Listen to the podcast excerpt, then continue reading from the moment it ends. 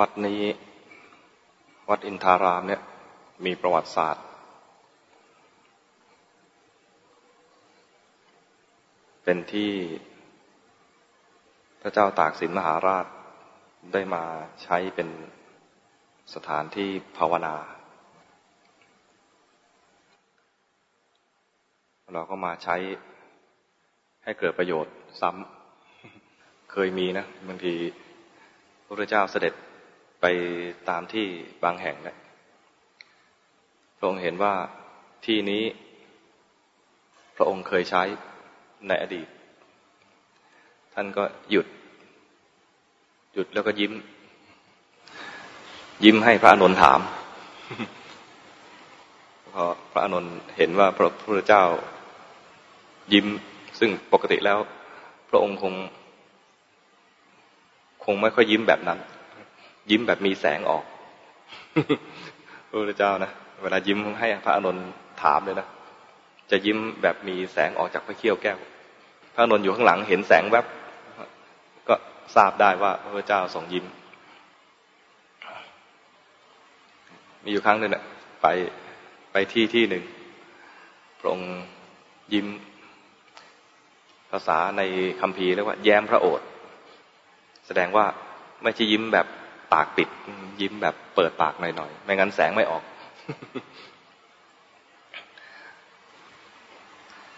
พระนนท์ถามว่ามีเหตุอะไร จึงแย้มพระองค์พระพุทธเจ้าตรัสว่าที่ตรงนี้ พระพุทธเจ้า พระนามว่ากัสปะเคยใช้ เคยใช้ที่ตรงนี้ ไม่ไม่ใช่ที่วัดอินทรามนะหมายถึงที่นู่นนะ ยมีเคยมีพระพุทธเจ้าพระองค์หนึ่งพระนามว่ากัสปะเคยใช้ที่ตรงนี้ แล้วพระองค์ก็มาใช้ตรงนี้ด้วย คือในสมัยที่ยังเป็นพระโพธิสัตว์พอพระอานนท์ได้ยินอย่างนั้นนะรีบไปปูรีบไปปูผ้า ผ้าปูนั่ง นิมนต์พระพุทธเจ้า ใช้สถานที่ตรงนี้อีกครั้งหนึ่ง เพื่อที่ให้สถานที่ตรงนี้ มีพระพุทธเจ้าสองพระองค์ใช้ ดูดูพระอานนท์นะ เป็นคนอะไรเรียกบัณฑิตคนฉลาด มองเห็นเหตุเล็ก ๆ น้อยๆในความรู้สึกเรานะรู้สึกมันเรานึกไม่ถึงอะแต่พระอานนท์เนี่ยมองออกว่า โอ้ ถ้าถ้าพระพุทธเจ้าจะได้ใช้ตรงนี้อีก อีกพระองค์หนึ่งก็จะดีมากเลย เพราะว่า ที่ตรงนี้จะได้มีพระเจ้าใช้สองพระองค์พระพุทธเจ้าก็พอประทับนั่งแล้วก็เล่าเล่าว่าที่ตรงนี้พระพุทธเจ้าพระนามว่ากัสปะมาใช้เนี่ยใช้ด้วยเหตุอะไรประมาณนี้ คราวนั้นเนี่ย พระองค์เล่าว่า ชาตินั้น พระพุทธเจ้าของเราเนี่ย ตอนเป็นพระโพธิสัตว์เนี่ย เป็น เป็นลูกพราหมณ์ เป็นวันณะพราหมณ์ ชื่อชื่ออะไรนะ โชติปาละ เคยได้ยินไหม โชติปาละ โชติปาละ แปลว่า ผู้รักษาแสงสว่าง มีเพื่อน ชื่อคติการะ ช่างปั้นหม้อคติแปลว่า หม้อหม้อน้ำที่เป็นหม้อดินปั้นไอ้หม้อดินเผาคติการะก็เป็นช่างปั้นหม้อช่างปั้นหม้อเนี่ยเป็น เป็นคนจนวันณะต่ำกว่า แต่ แต่เป็นอุปถากฝ่ายคารวาสของพระพุทธเจ้าพระนามว่ากัสปะ แล้วไม่ใช่เป็นอุปถากธรรมดา เป็นถึงพระอนาคามี ลงเล่าว่าคติกาละเนี่ยนะ เป็นพระอนาคามี ความเป็นพระอนาคามีแล้วก็เป็นช่างปั้นหม้อเนี่ย เวลาจะไปปั้นหม้อเนี่ยนะ พอเขาเป็นพระอนาคามีแล้วเนี่ย การดำรงชีวิตจะดำรงชีวิตแบบพระ เราเนี่ยมันนึกไม่ออกว่าจะคารวะจะใช้ชีวิตแบบพระยังไงนะในนั้นบอกว่า ช่างปั้นหม้อเนี่ยนะไม่ขุดดิน อ่านตรงนี้แล้วงงไหมว่า ไม่ขุดดินแล้วจะเอาดินที่ไหนไปปั้นหม้อไปหาดินตามริมตลิ่ง คือพระเนี่ยมีมีเขาเรียกอะไรสิกขาบทข้อหนึ่งนะว่าไม่ให้ขุดดินเขาเนี่ยพอเป็นพระอนาคามีแล้วนะก็ ใช้ชีวิตแบบพระเลยคือ ไม่ขุดดินด้วย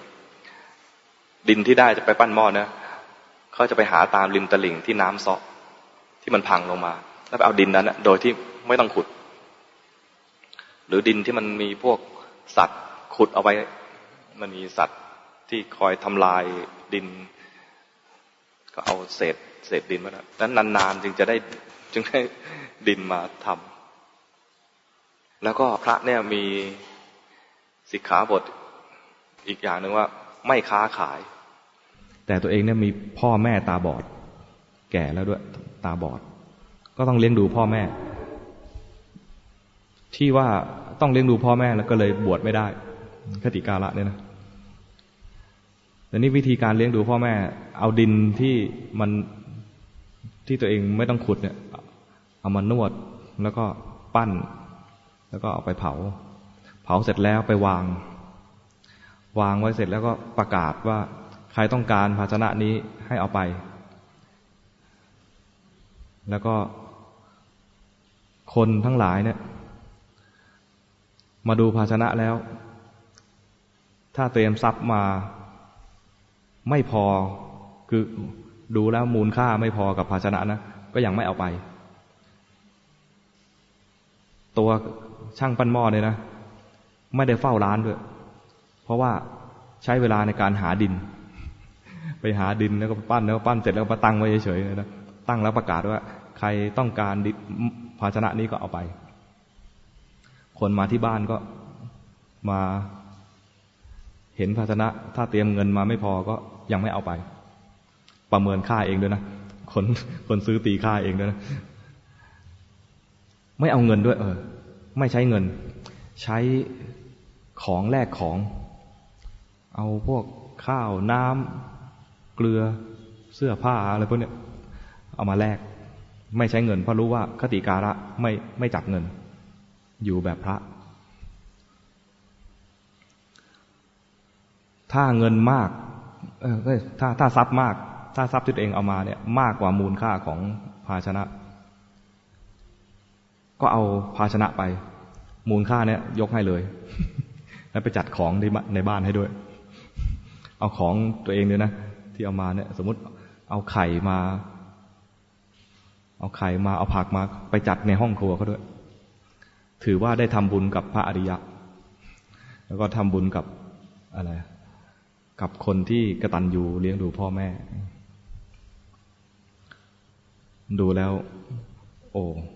น่านับถือมากเลยนะน่านับถือทั้งช่างปั้นหม้อแล้วนับถือทั้งไอ้คนซื้อด้วยนะเคารพซึ่งกันและกัน คติการะเนี่ยพอเป็นเป็นอนาคามีแล้วก็นึกถึงเพื่อน อยากให้เพื่อนไปไปหาพระพุทธเจ้าบ้าง ชวน ชวนโชติปาละไป โชติปาละได้รับความชวนแล้วไม่ไป แถมมีคำพูดด้วย บอกว่า จะไปหาทำไมสมณะโลนเสียเวลาเปล่า นี่ขนาดเป็นพระโพธิสัตว์นะเป็นพระโพธิสัตว์เนี่ยถูกชวนไปหาพระพุทธเจ้ายังพูดคำนี้ขึ้นมา จะไปหาทำไมสมณะโลนเสียเวลาเปล่า โชติปาละปฏิเสธอย่างนี้คติกาละก็ชวนอีกถึงสามครั้ง คติกาละชวนสามครั้ง โชติปาละนี่งงไหมเนี่ยพูดไปละละชื่อคนสองคนมันคล้าย ๆ กันนะ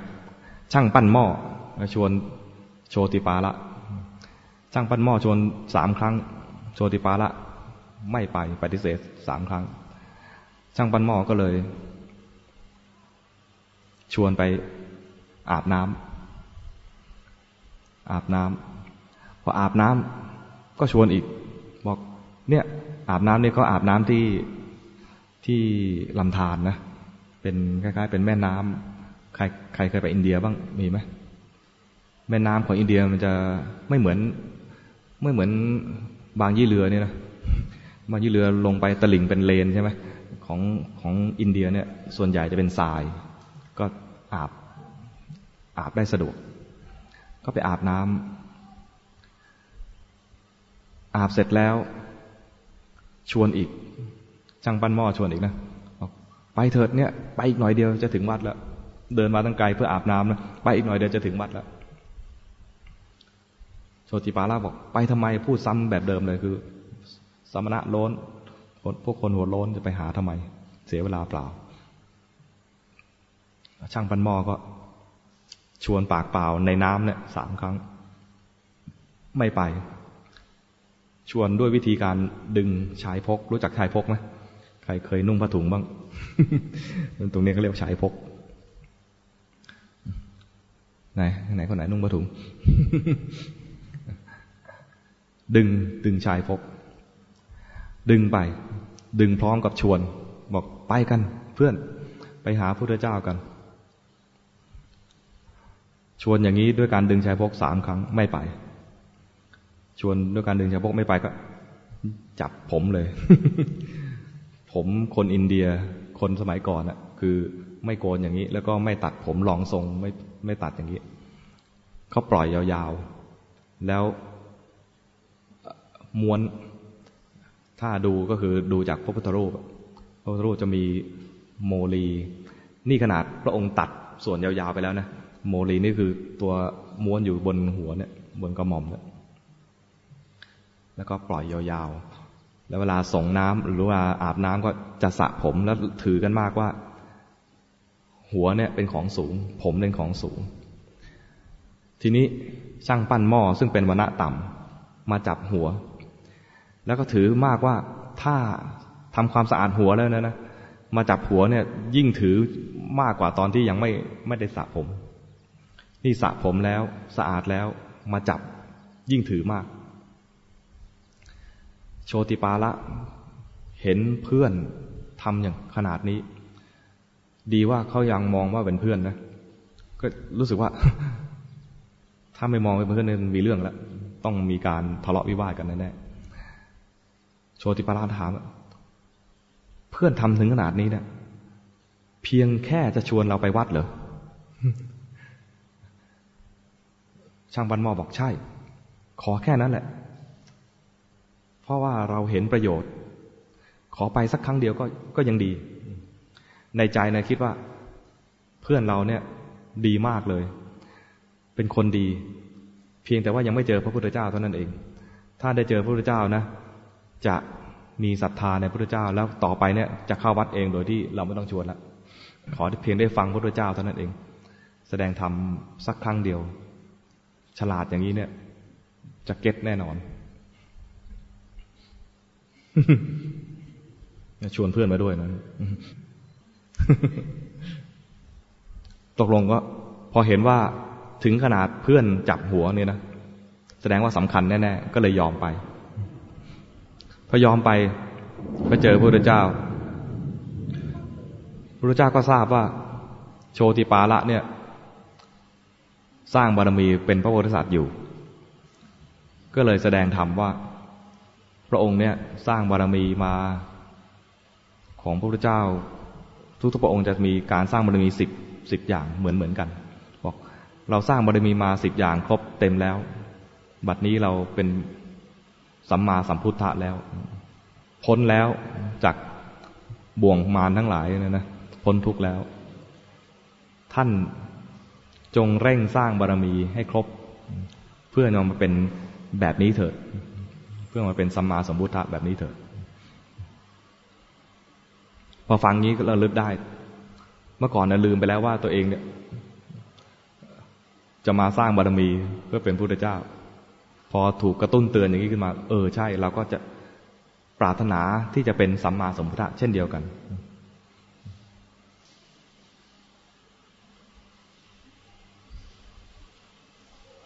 หลบฝนนะ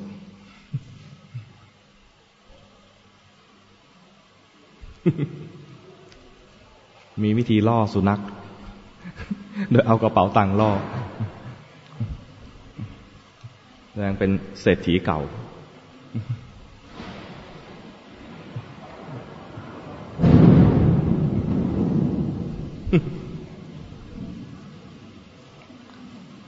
หมาส่วนใหญ่นะกลัวเสียงฟ้าร้อง เวลามีฟ้าร้องจะหลบ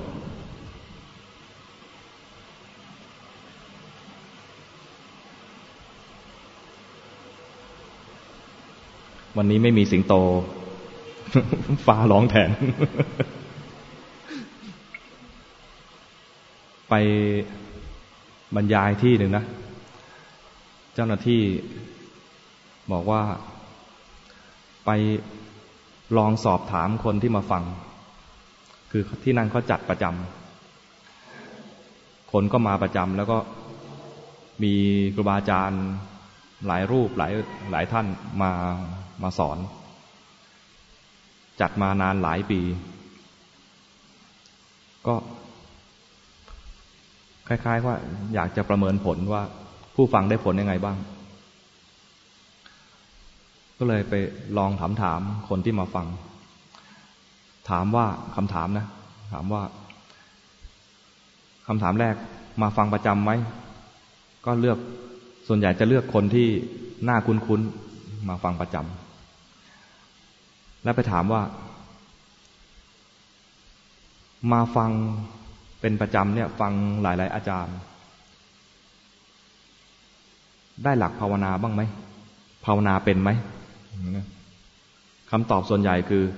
สายหน้าไม่เป็น ในที่นี้ล่ะ พยักหน้า มีคนสายหน้ากี่คน พยักหน้ากี่คน เอาถามถามนี้แล้วกัน มีเป็นสามระดับนะ แบ่งสามระดับนะระดับแรก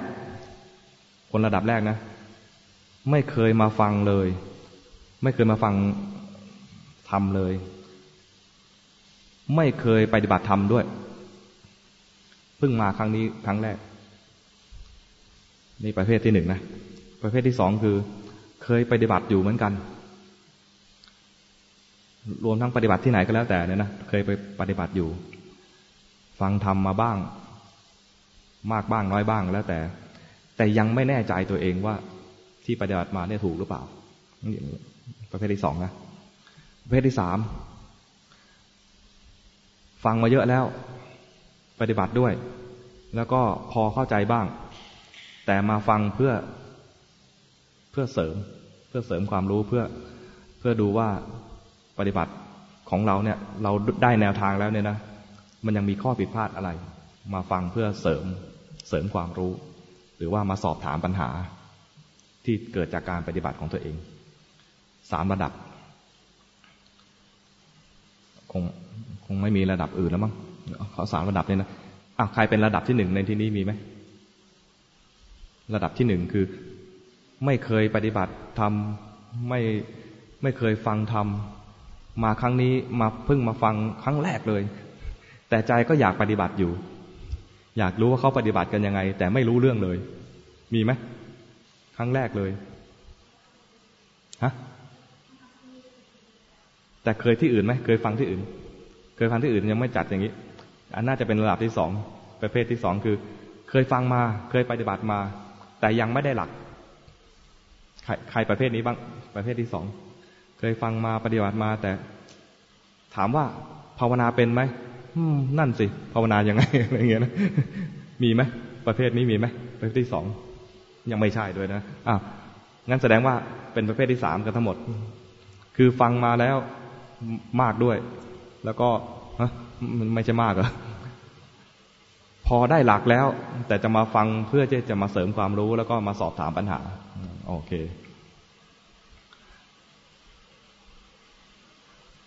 คือถ้าอย่างเงี้ยโอเคได้แต่ถ้าคือคล้ายๆประเมินก่อน ประเมินผู้ฟังก่อนครูบาอาจารย์ก็ปรารบเรื่องนี้เหมือนกันนะถ้าผู้ฟังเนี่ยหลากหลายระดับมากเกินไป เวลาจะพูดบรรยายอะไรไปเนี่ย คนที่ไม่เคยฟังหรือไม่เคยเริ่มต้นเลย จะไปบรรยาย ต่อยอดให้กับคนที่สามนะไอ้คนเริ่มต้นก็ไม่รู้เรื่อง จะมาบรรยายตั้งแต่แรกต้นตั้งแต่ต้นเลย ให้กับคนกลุ่มแรกนะไอ้คนกลุ่มสามก็เบื่อประมาณอย่างนี้นี่โยมประเมินตัวเองแล้วอยู่กลุ่มที่สามกันเนาะกลุ่มที่สามเนี่ยน่าก็จะเป็นเป็นประเภทว่า ตัดสินใจแล้วล่ะว่า ภาวนาแน่ รู้แล้วว่าชีวิตนี้เนี่ยเกิดมาเนี่ยต้องไม่ไม่ให้พลาด คือต้องใช้ชีวิตนี้ให้คุ้มในแง่ของการพัฒนาจิตใจตัวเอง ไม่ปล่อยชีวิตหลงระเริงโลกอย่างเดียว จะพัฒนาจิตใจตัวเอง เห็นความสำคัญของการภาวนา นี่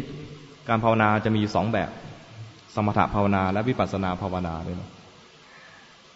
คนส่วนใหญ่ เวลานึกถึงเรื่องภาวนาหรือเรื่องปฏิบัติธรรมก็จะมานึกถึงเรื่องสมถะ นึกถึงคนปฏิบัติธรรมก็จะนึกถึงคนนั่งสมาธิเดินจงกรมนุ่งขาวห่มขาวด้วยนี่นะซึ่งอันนั้นเป็นเพียงรูปแบบ ถามว่าทำอย่างนั้นไม่ใช่ปฏิบัติธรรมเหรอก็ใช่อยู่ แต่ว่าถ้าไม่ทำอย่างนั้นก็ยังปฏิบัติทำได้ แต่แต่งชุดอย่างนี้ก็ได้ ไม่ต้องนั่งท่าอะไร ขัดสมาธิขัดสมาธิอะไรก็ได้ เวลาเดินก็ไม่ต้องเดินจงกรมแบบช้าๆ หรือทำสำรวมก็ได้ ข้อสำคัญคือให้รู้สึกตัว รู้สึกตัวคือใจไม่ลอย ใจไม่เผลอไป ความไม่เผลอเนี่ยมาอยู่ที่ว่ากายเป็นยังไงให้รู้สึก ใจเป็นยังไงให้รู้สึกสองอย่าง รู้ที่กายก็ได้ หรือรู้ที่ใจก็ได้ นี่มันแตกต่างกันที่ว่า คนที่ถนัดดูกายกับคนที่ถนัดดูใจเนี่ย มันจะมีจริตไม่เหมือนกัน คนมีจริตแบบทำสมาธิง่าย ท่านบอกว่าท่านในนี้ครูบาอาจารย์รวมทั้งในตำราเนี่ย จะบอกว่า คนที่ทำสมาธิง่ายเนี่ย เวลาจะเจริญปัญญา เวลาจะเจริญปัญญาเนี่ย ควรจะใช้กำลังจากสมาธิเนี่ย มาพิจารณากาย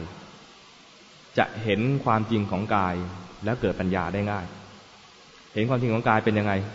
พอมีสมาธิแล้วเนี่ยนะเวลาเวลาดูกายเนี่ย จะเห็นความจริงของกายว่ากายเนี่ยเป็นของไม่สวยไม่งาม เน่าเปื่อยผุพัง นี่ในแง่ของสมถะ เห็นว่ามันไม่สวยไม่งาม พิจารณาในแง่ของอสุภกรรมฐาน มันเห็นมันเห็นจากกำลังของสมาธิ พอเห็นในแง่ของอสุภะแล้วเนี่ย ก็พิจารณาไปเรื่อยๆ เดี๋ยวรูปนี้หรือกายเนี่ย มันจะแสดงความจริงขึ้นมาว่าเน่าเปื่อยผุพังจนสลายไปพอสลายกายสลายไปแล้วเนี่ยนะ สลายไปจากนิมิตในสมาธิเนี่ยนะ พอกลับมารู้สึกตัวใหม่อีกครั้งหนึ่งมันจะแยกรูปแยกนามได้เลย เพราะว่าตอนกายสลายไปแล้วมันเหลือจิตจิตอย่างเดียวพอเหลือจิตอย่างเดียว ตอนที่กายไม่มีเหลือจิตอย่างเดียวนะพอกลับรู้สึกตัวครั้งใหม่ มีกายเข้ามาเนี่ยนะมันจะแยกชัดเลยว่ากายกับจิตเนี่ยคนละตัวกัน มันก็จะกลายเป็นว่าเจริญปัญญาแยกรูปแยกนามจากการมีสมาธิ ส่วนคนที่ทำสมาธิไม่ได้ หรือไม่ค่อยได้ ได้บ้างไม่ได้บ้าง ได้นิดนิดหน่อยหน่อยไม่พอที่จะมาดูอย่างนี้ก็มีอีกวิธีหนึ่งคือ ในเมื่อมัน มันยังไม่สงบจิตยังไม่สงบเลยนะก็ดูจิตไปเลย จิตที่ไม่สงบเนี่ยมันมีอะไรเข้ามากวนก็จะมีกิเลสต่างๆ ราคะโทสะโมหะฟุ้งซ่านหดหู่ก็ดูสิ่งที่มันกวนใจที่มันทำให้ไม่สงบ สิ่งที่กวนใจให้ไม่สงบเนี่ย ขณะที่มันมีอยู่จิตไม่สงบ จิตฟุ้งซ่าน จิตเผลอไป จิตไปมีราคะ จิตไปมีโทสะพอใจไม่พอใจเลยนะ ดูสิ่งเหล่านี้ ขณะที่มีสิ่งเหล่านี้อยู่เนี่ย เรียกว่ามันมีอกุศลเกิดขึ้น พอรู้สึกถึงสิ่งนี้ว่ามันมีอยู่ ขณะที่รู้สึก ขณะนั้นเรียกว่ามีสติ มีสติเนี่ยเป็นกุศลเพราะนั้นตอนที่เผลอไปขณะหนึ่ง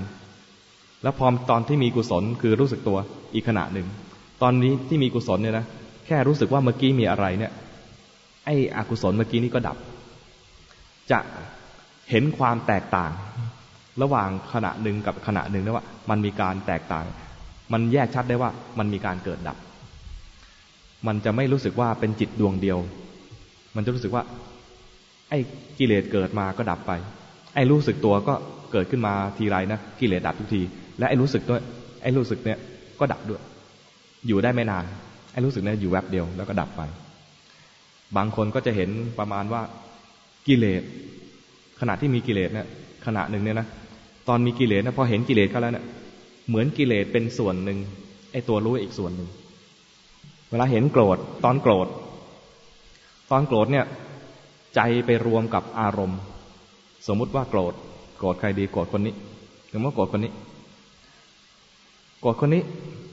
ขณะที่โกรธเนี่ยก็ใจจะไปอยู่ที่คนนี้ แล้วก็ปรุงแต่งเห็นแล้วไม่ชอบใจก็ปรุงแต่งในพร้อมกับกิเลสคือโทสะโกรธไป จิตกับกิเลสรวมทั้งอารมณ์นั้นอะรวมไปอยู่ด้วยกัน จิตไหลไปหาอารมณ์แล้วพร้อมกับมีโทสะคือกิเลสด้วย แต่พอที่จิตที่รู้สึกตัวนะ มันจะเห็นว่าความโกรธอยู่อย่างหนึ่ง เป็นสิ่งหนึ่งที่ถูกรู้ ไอ้ตัวที่รู้เนี่ยเป็นอีกตัวหนึ่ง อย่างนี้ก็เรียกว่ามีการแยกนามกับนาม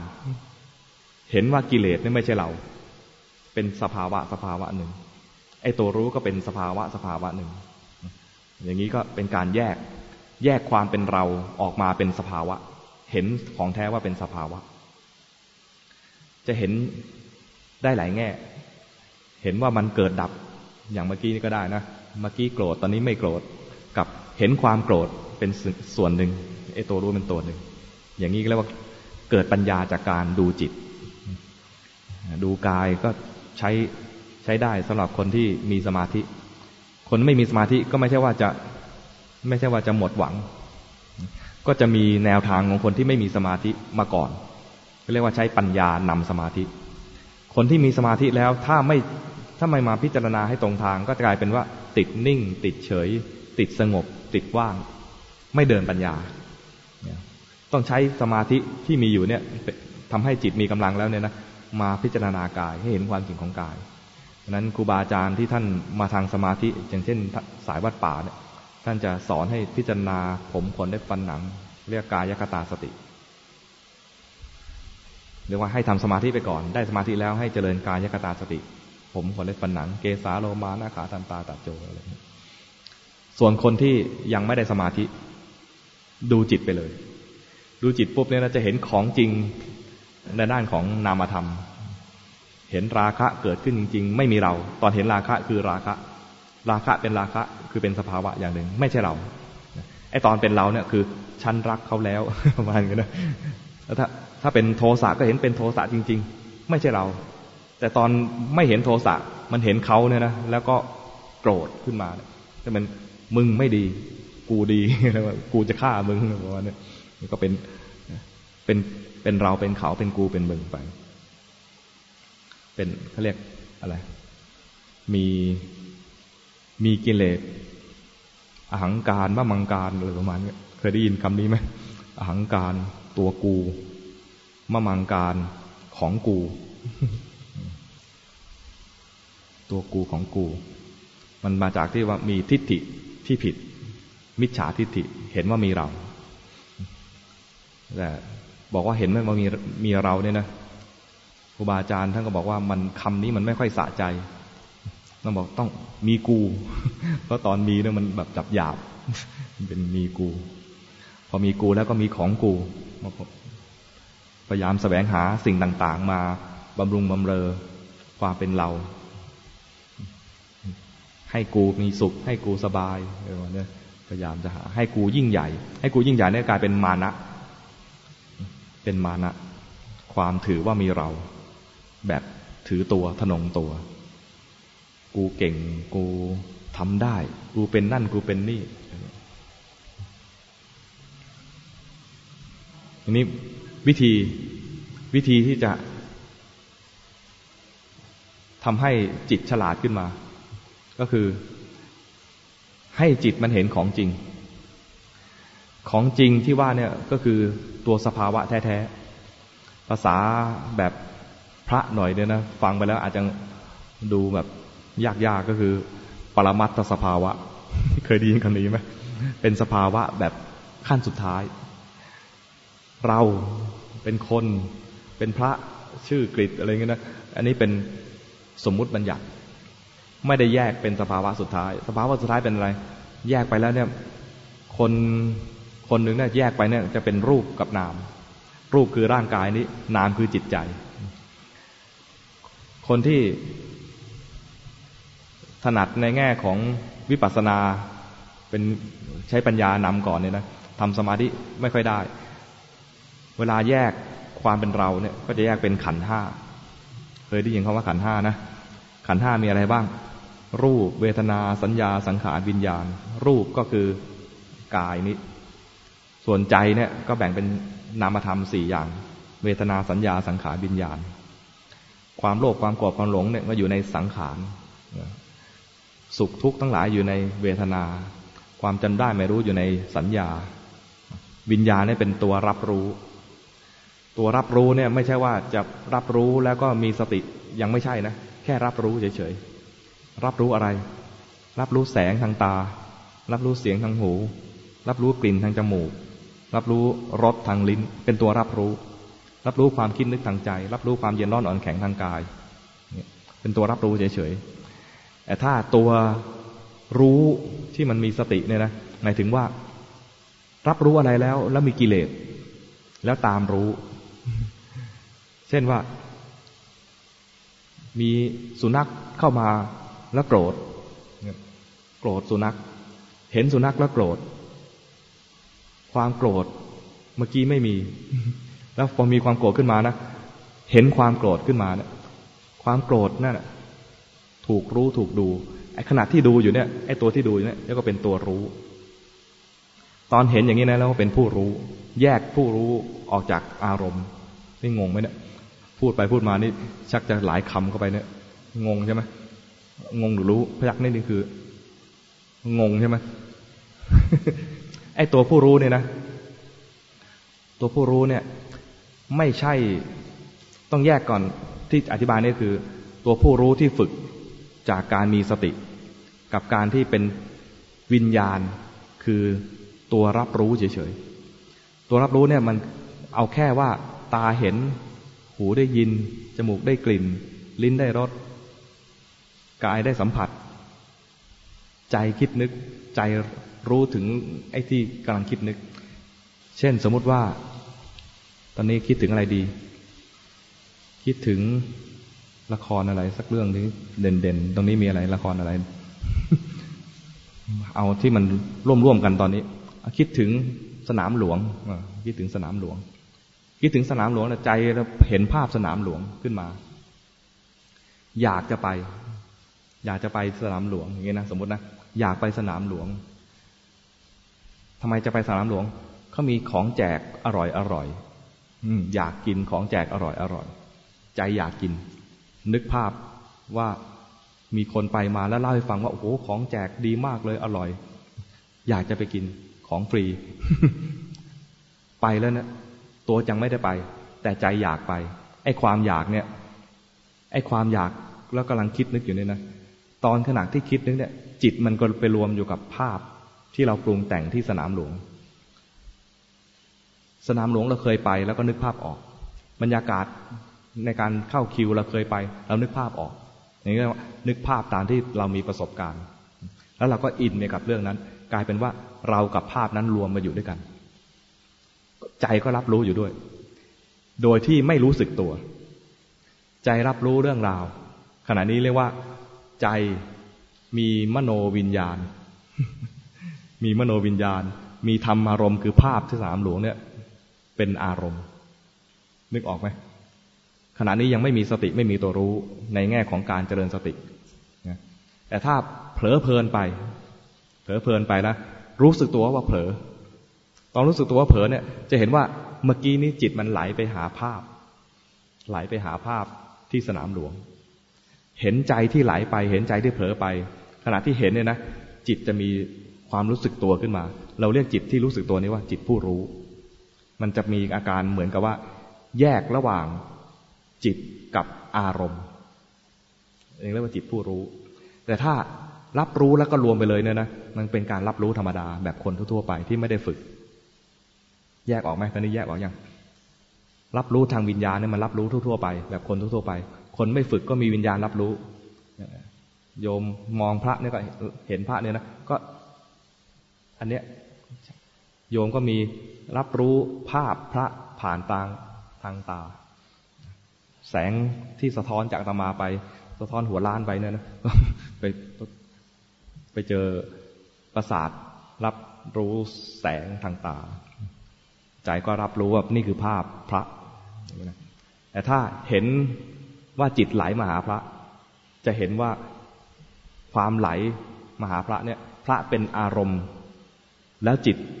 รู้สึกตัวขึ้นมาก็จะกลายเป็นว่า ไอ้ตัวรู้ตรงเนี้ย มันแยกจากอารมณ์ งงไหมคือ ถามว่ารู้ไหมก็พยักหน้า งงไหมก็พยักหน้าเนี่ยไม่งงแล้วนะเข้าใจนะที่เราจะฝึกให้มีตัวรู้ ไม่ใช่ฝึกให้มีวิญญาณ วิญญาณมีอยู่แล้ว แต่ตัวรู้เนี่ยมันอยู่ในเรื่องของสังขารเป็นของเป็น เป็นสภาวะธรรมที่เป็นกุศล เรียกว่าสติ มีสติมีตัวรู้ขึ้นมา อยู่ในสังขารเข้าใจไหมมีรูปเวทนาสัญญาสังขารวิญญาณเนี่ยไอ้ตัวที่เป็นตัวรู้เนี่ยนะที่เราฝึกเนี่ยมันอยู่ในเรื่องของสังขารต้องปรุงแต่ง ต้องปรุงแต่งต้องฝึก แต่วิญญาณไม่ต้องฝึกมันมีอยู่แล้ว ลืมตาก็รับรู้ภาพ หูไม่หนวกก็รับรู้เสียงจมูกไม่ตันก็รับรู้กลิ่น ลิ้นไม่ขาดก็รับรู้รส ยังมีสัมผัสอยู่ไม่เป็นอะไร พวกอมพึกอมพาตหรือว่าเป็นประสาสัมผัสยังมีอยู่ก็รับสัมผัสเย็นร้อนหนังแข็งได้ วิญญาณเนี่ยมีมีอยู่ปกติอยู่แล้ว แต่เวลาเราฝึกที่จะให้รู้ของจริงเนี่ยนะก็ใช้ขันท่านี่แหละ มาฝึก ใช้ขันท่ามารู้ขันท่ามารู้ความจริงของมันเองนั่นแหละ แต่เดิมเนี่ย เรารวมขันท่าเนี่ยเป็นเรา ไม่นึกถึงเลยว่ามันมีรูปเวทนาสัญญาสังขารวิญญาณมีแต่กูกับมึง หรือฉันกับเธอ ไปทำอะไรก็ไปทำอะไร ไม่รู้สึกเลยว่ามีรูปมีนาม มันรวมไปเลย วันนี้จะกินอะไรอะไปนั่งรถไป จองตั๋วหรือยังประมาณนี้ก็เป็นเรื่องที่มันเป็นเรื่องของนามเป็นสมมุติ ไม่มีการแยกรูปแยกนามอะไร ในชีวิตประจำวันทั่วไปของคนทั่วไปนะแต่ถ้าคนเริ่มรู้สึกว่า ต้องฝึกแล้วก็มีการเจริญสติกรรมฐานขึ้นมา เพื่อให้เห็นของจริงเนี่ย เริ่มต้นเลย ให้จิตมีที่อยู่ก่อน จิตมีที่อยู่เนี่ย ปกติจิตมีที่อยู่ไหมจิตมันก็ล่องลอยล่องลอยยังไง เดี๋ยวก็เจอคนไหนก็ไปสนใจคนนั้น เจอคนไหนก็สนใจคนนั้น เจอเรื่องราวแล้วก็สนใจเรื่องราวนั้น ไม่มีที่อยู่แน่นอน นี่เวลาจะฝึกเนี่ยนะท่านก็ให้มีที่อยู่เป็นที่อยู่สักที่หนึ่งเป็นที่อยู่แบบ แน่นอนแต่เป็นชั่วคราว คล้าย ๆ กับว่า เพื่อสังเกตว่าใจเวลาเผลอเป็นยังไง ไม่ที่ว่าเป็นชั่วคราวเนี่ยนะเพราะว่าจิตเนี่ยมันไม่อยู่ไม่อยู่นิ่งๆ โดยเฉพาะคนที่ทำสมาธิยังไม่ได้เนี่ยนะจิตมันจะไม่อยู่นิ่งๆ คนที่เขาอยู่นิ่งได้ก็ได้สมาธิใช่ไหมเรามันยังไม่ได้สมาธิก็มันไม่อยู่นิ่ง แต่เราจะฝึก แต่ไม่ฝึกให้มันนิ่ง แต่จะฝึกเพื่อจะรู้ว่าจิตมันทำงานยังไง นี่สำหรับคนที่ยังทำสมาธิไม่ได้นะ ฝึกเนี่ยไม่ได้ฝึกให้นิ่ง แต่จะฝึกว่าให้มันมีที่อยู่เพื่อจะดูตอนที่มันออกไป เวลาจิตทำงานคือมันจะออกไปออกไปทำงานเนี่ยออกไปรับรู้รูปทางตา ออกไปรับรู้เสียงทางหู ออกไปรับรู้กลิ่นทางจมูก ออกไปรับรู้รสทางลิ้น ออกไปรับรู้เย็นร้อนอ่อนแข็งทางกาย และที่สำคัญมากๆเลยคือ ออกไปทางใจคิดนึกอย่างไม่มีขอบเขต อย่างสมมติสุนัขเข้ามา แวบแรกที่เราจะรับได้คือภาพ ถ้ามันเห่าก็รับเสียง ถ้ามันไม่เห่ามันยืนอยู่ตรงพัดลมสมมติเดินมาตรงนี้อยู่เหนือลมมีกลิ่นด้วย แล้วใจก็คิดนึกด้วย คิดนึกจากไอ้ที่มีกลิ่น มีรูปมีเสียงอะไรสัมผัสเนี่ยนะ คิดนึกถึงหมาจะทำไงให้มันออกไป จะต้องล่อยังไง ไม่มีไก่ย่างก็เอากระเป๋าตังค์ให้มันไปซื้อเองตรงมันออกด้วยวิธีไหนเนี่ยออกเองเหรอ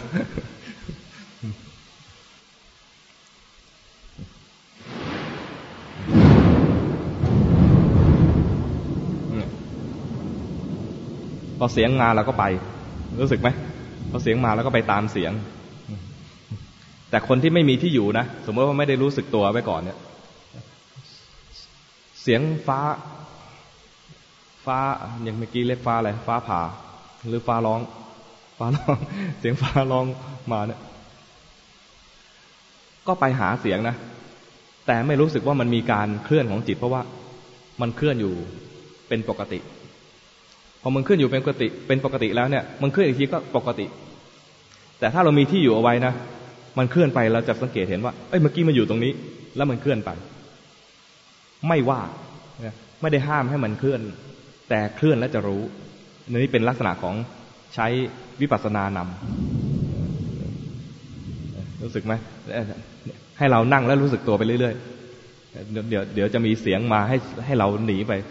มันหนีเอง ไม่ต้องห้ามให้มันหนีนะนั่งรู้สึกตัวไปนะนั่งหายใจรู้สึกตัว หายใจรู้สึกตัวเห็นกายนี่หายใจไปเรื่อยๆ เวลาฟังอาตมาก็ไม่ค่อยเคลื่อน ไม่อาจจะไม่ค่อยรู้ตัว แต่พอเสียงดัง ๆ จัดๆเนี่ย มันปึ้งไปไปเอง อย่างนี้เรียกว่า เห็นจิตมันเคลื่อน เห็นจิตเคลื่อน จิตเผลอบางคนเห็นเผลอเฉยๆบางคนเห็นจิตเคลื่อนด้วย ไม่เหมือนกัน เวลาเห็นเผลอเนี่ยมันคือมันเคลื่อนไปแล้วจึงตั้งนานจึงรู้ แต่ตอนเห็นเคลื่อนเนี่ยนะ มันขยับไปเนี่ยเห็นเลย ไม่เหมือนกันนี่มันขึ้นอยู่กับความไวในการรู้ ความไวก็มาจากการที่เราฝึก ถ้าฝึกบ่อยๆ ก็จะเริ่มมีความชำนาญในการเห็น พอชำนาญในการเห็นเขาแล้วเนี่ยนะแค่มันเคลื่อนก็รู้แหละ มันเคลื่อนตัวก็รู้ บางคนจะเห็นว่ามันไหวไหวไหวไหวคืออะไร มันออกจากฐานออกจากที่ไปแล้วแล้วก็รู้สึกได้เลย พอรู้ตัวแล้วมันก็ไม่เคลื่อน แล้วก็ออกใหม่ พอรู้ตัวแล้วก็ไม่เคลื่อนกลับมานี่เทคนิคนิดหนึ่งว่า เวลาตอนกลับเนี่ย ตอนกลับมาที่กายรู้สึกตัวที่กายเนี่ยนะไม่ต้องดึง ไม่ต้องดึงกลับมาทำใจเพียงแค่ว่า เริ่มต้นใหม่ ไอ้ที่เผลอไปแล้วช่างมัน ก็รู้ตัวว่ามีความเผลอเกิดขึ้นแล้วพอ ไม่ต้องไปจัดการกับไอ้ความเผลอนั้น ไม่ต้องไปดึงจิตที่เผลอนั้นกลับมา เพราะจิตเกิดดับ เข้าใจไหมไอ้จิตที่เผลอก็เผลอไปแล้ว ไอ้รู้ก็รู้แล้ว ไม่ต้องทำอะไรกับจิตนั้นต่อ มันดับแล้ว มีการทำงานมันเรียบร้อยแล้ว กลับมาแค่เริ่มต้นใหม่ ไม่ใช่ไปยื้อจิตดวงนั้น ถ้าไปยื้อจิตดวงนั้นจะเป็นการทำด้วยด้วยความเข้าใจผิด คิดว่าจิตนี้มีดวงเดียว จิตมีดวงเดียวแล้วพอมันเผลอไปก็เฮ้ยต้องรักษาจิตไว้ต้องกลับมา อย่างนี้อย่างนี้ไม่ใช่แล้วนะจิตไม่ใช่มีดวงเดียวอย่างนั้น จิตเกิดดับทีละขณะ จิตเกิดดับเป็นทีละขณะนะดับจากตัวนี้ไปเกิดตัวนู้น ถ้าเป็นคนไม่ฝึกเลยก็ ก็อยู่ตรงนู้นแล้วก็ไปต่อฟุ้งซ่านต่อ ไม่กลับ ไม่กลับก็ไม่มียากที่จะเรียนรู้ ที่เรามีที่อยู่เอาไว้เนี่ย เพื่อที่จะเรียนรู้ เรียนรู้ว่าจิตเผลอเป็นยังไง จิตไหลเป็นยังไง จิตเคลื่อนเป็นยังไง ไม่ได้ห้ามให้มันไหล ไม่ได้ห้ามมันเผลอ ไม่ได้ห้ามให้มันเคลื่อน แต่จะเรียนว่ามันเป็นยังไง จะเรียนได้ต่อเมื่อมันมีที่อยู่ นั้นไอ้ที่อยู่เนี่ยสำคัญ ที่อยู่นี่นะสำคัญสำคัญในแง่ว่า เป็นจุดเริ่มต้นที่จะเรียนว่าจิตเป็นยังไง แต่ไม่สำคัญขนาดที่ว่าห้ามเผลอ คนทั่วไปในเวลาบอกว่า เอาให้อยู่กับลมหายใจ ก็จะรู้สึกว่า ให้มันอยู่ตรงนี้นิ่งๆนานๆ อย่าเผลอนะใกล้ๆบอกใจตัวเองว่าอย่าเผลอนะ ห้ามเผลอนะ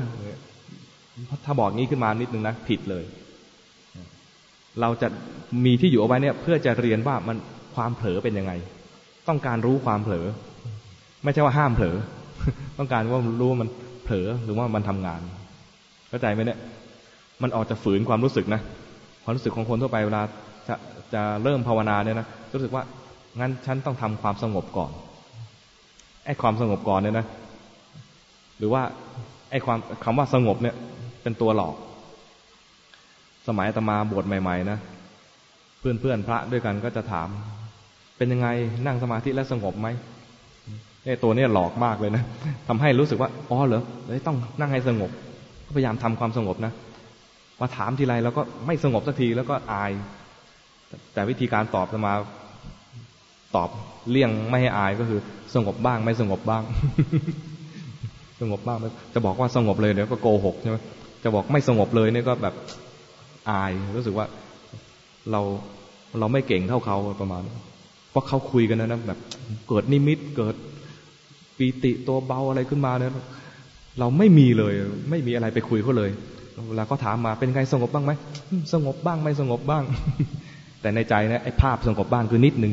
ไม่สงบบ้างคือยาวๆ แต่ไม่โกหก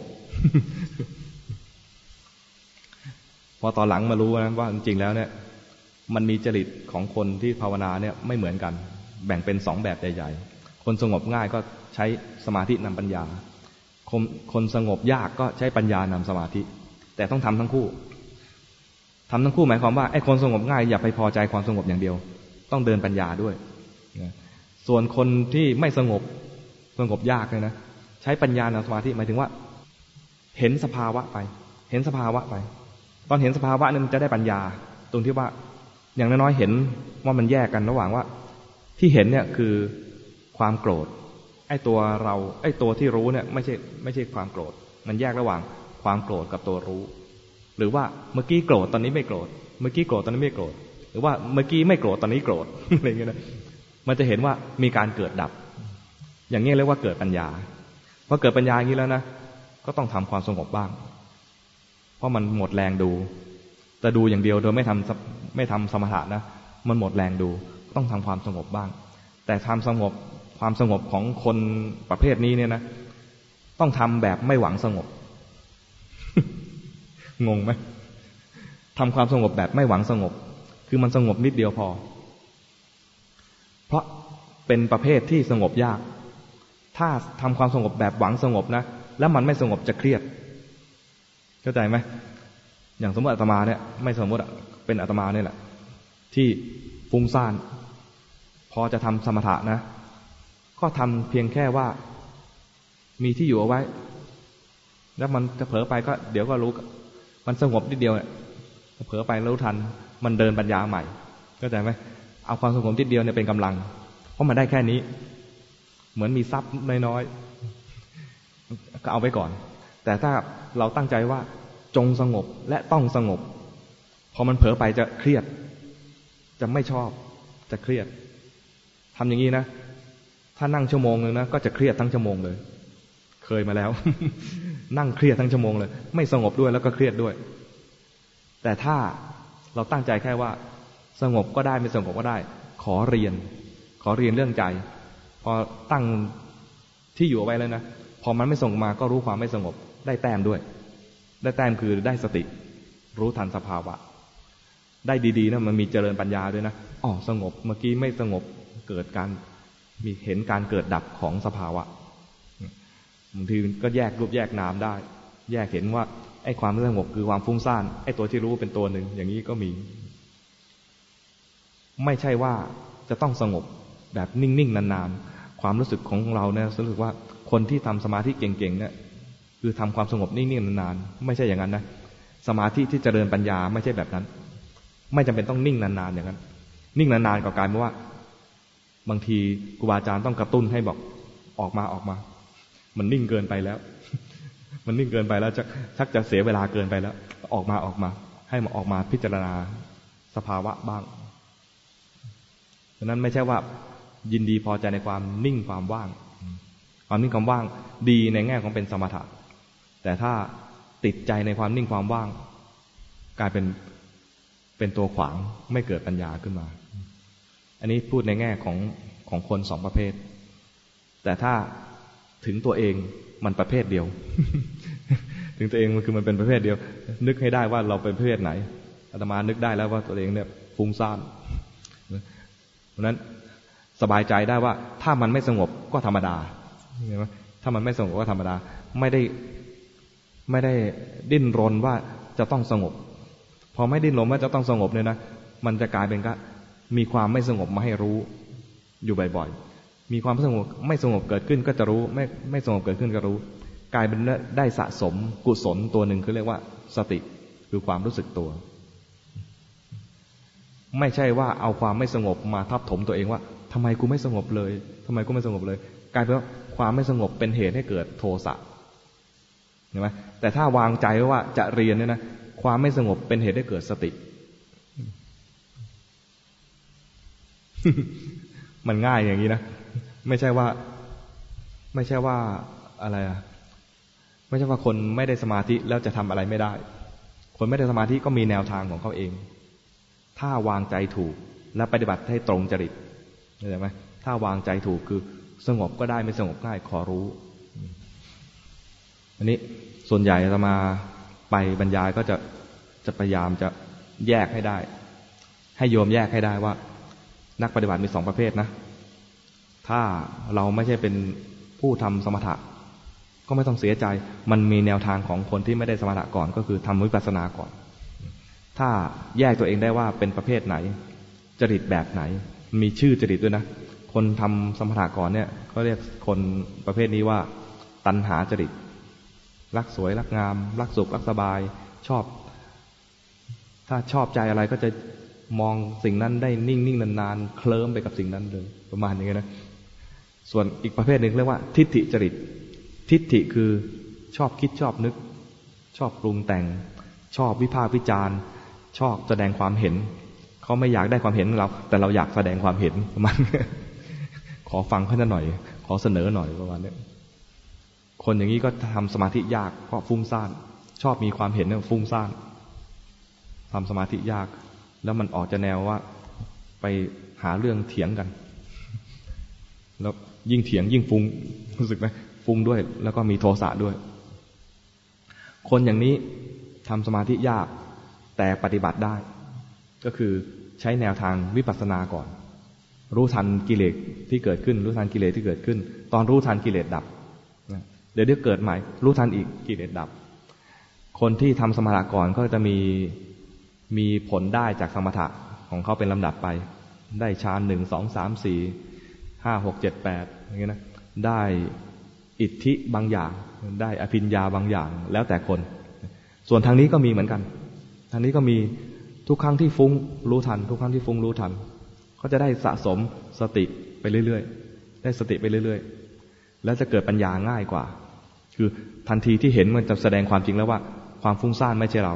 และความที่ฟุ้งซ่านนั้นก็ดับไป จะเห็นในแง่ใดแง่หนึ่งแล้วแต่คน บางคนจะเห็นว่ามันเกิดดับเกิดดับ บางคนก็เห็นว่าฟุ้งซ่านนี่ไม่ใช่เรา ใหม่ ๆ จะเห็นว่าฟุ้งซ่านไม่ใช่เรา แต่ไอตัวรู้เป็นเรา ดูไปเรื่อยๆไอตัวรู้นี่ก็ไม่ใช่เรา ตัวรู้เองก็เกิดดับ พอพอนึกออกไหม ปัญหาประมาณอย่างหนึ่งคือบรรยายแต่ละครั้งนั้นมันยาว พอยาวนะมันกินเวลาทำให้ไม่มีเวลาถาม ใครจะถามไหมเอาตรงนี้แบ่งเวลาไว้ก่อนครับท่านในขณะที่เรานั่งฟังท่านแสดงธรรมร่างกายเราเนี่ยเกิดอาการเจ็บปวดเมื่อยอะไรต่างๆ เนี่ย เราก็เราก็รู้รู้สึกเจ็บ เราก็รู้สึกเจ็บ แต่ในขณะเดียวกันเนี่ย เราจิตเราก็ฟังความเข้าใจในสิ่งที่ท่านเทศเนี่ยสองอย่างเนี่ยเกิดพร้อมขึ้นพร้อมกันเนี่ย เรียกว่ามีสติทั้งสองอย่าง ลองสังเกตดูดูเออขอไปลองสังเกตดีๆว่า ไม่เกิดพร้อมกันหรอก ตอนที่รู้เวทนาขณะหนึ่ง ตอนที่มาฟังอาตมาอีกขณะหนึ่ง ตอนที่ฟังเนี่ยนะ เวทนาเป็นยังไงไม่รู้ ตอนที่ดูเวทนานะบางทีเสียงเป็นยังไงไม่รู้จิตมันจะฟังท่านเข้าใจ แต่ฟังเนี่ยเข้าใจเพราะว่าเสียงก็คือเสียงที่ไปเนี่ยนะ เราจำไว้ มันมีความจำมาช่วยทำให้รู้สึกว่าเหมือนฟังอยู่ตลอด แต่เวทนาเนี่ยสังเกตลองลองสังเกตดูว่าต อนที่มาฟังนะเวทนาเราไม่ได้สนใจ มันเกิดดับทีละขณะนะหมายถึงว่าจิตมันจะไปสนใจทีละอย่างทีละอย่าง ถ้าเห็นอย่างนี้ได้จะเห็นว่ามันเกิดดับคำถามคือว่าเป็นไปได้ไหมว่าในเราจะเกิดมีสติหลายๆอย่างในขณะเดียวกัน ทีละอย่าง ทีละอย่าง จิตทำงานได้ทีละอย่าง ไม่พร้อมกัน ไม่พร้อมกัน เวลาดูนะไม่ได้ฟัง เวลาฟังไม่ได้ดู เวลาดูเวทนาไม่ได้ฟัง จิตทำงานทีละอย่าง ทีละขณะแต่เมื่อกี้รู้สึกว่าตัวเองเนี่ย ในขณะที่เอามือกดกดที่ตรงที่เจ็บเนี่ยก็ฟังท่านแต่ว่าเข้าใจ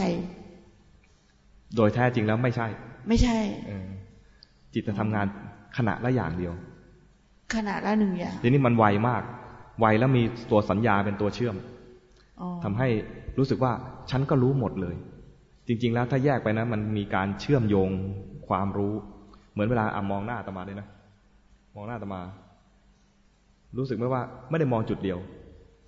มองไปมองมาเนี่ยแล้วก็แล้วก็ไปรวมเป็นว่าหน้าเราเป็นอย่างนี้ หน้าตมาเป็นอย่างนี้ ไม่ได้มองจุดเดียว ไม่ได้มองตา ไม่ได้มองจมูกอย่างเดียว มองมองปากด้วย คือแล้วประมวลผลไปแล้วเป็นภาพนี้ขึ้นมา มันเป็นทีละขณะ มองตาขณะหนึ่งมองจมูกขณะหนึ่งมองปากขณะหนึ่งอย่างเงี้ย นี่แค่มองอย่างเดียวก็ทีละขณะ เพราะนั้นไอ้กดบ้างฟังบ้างเนี่ยนะแน่นอนเลยทีละขณะ โดยนาฬิกาแล้วมันคือเข็มกระดิกกิ๊กเดียวเท่ากันเนี่ยนะแต่กิ๊กเดียวเนี่ยนะเข็มเข็มวินาทีกระดิกกิ๊กเนี่ยนะจิตทำงานหลายขณะเลยอ๋อแต่ที่เป็นอยู่ในขณะนี้คือมีที่มือที่กดเนี่ย กดเนี่ยกดตลอดเวลาใช่ ใช่ค่ะกดเพื่อที่จะให้มันไม่เจ็บแต่ก็ฟัง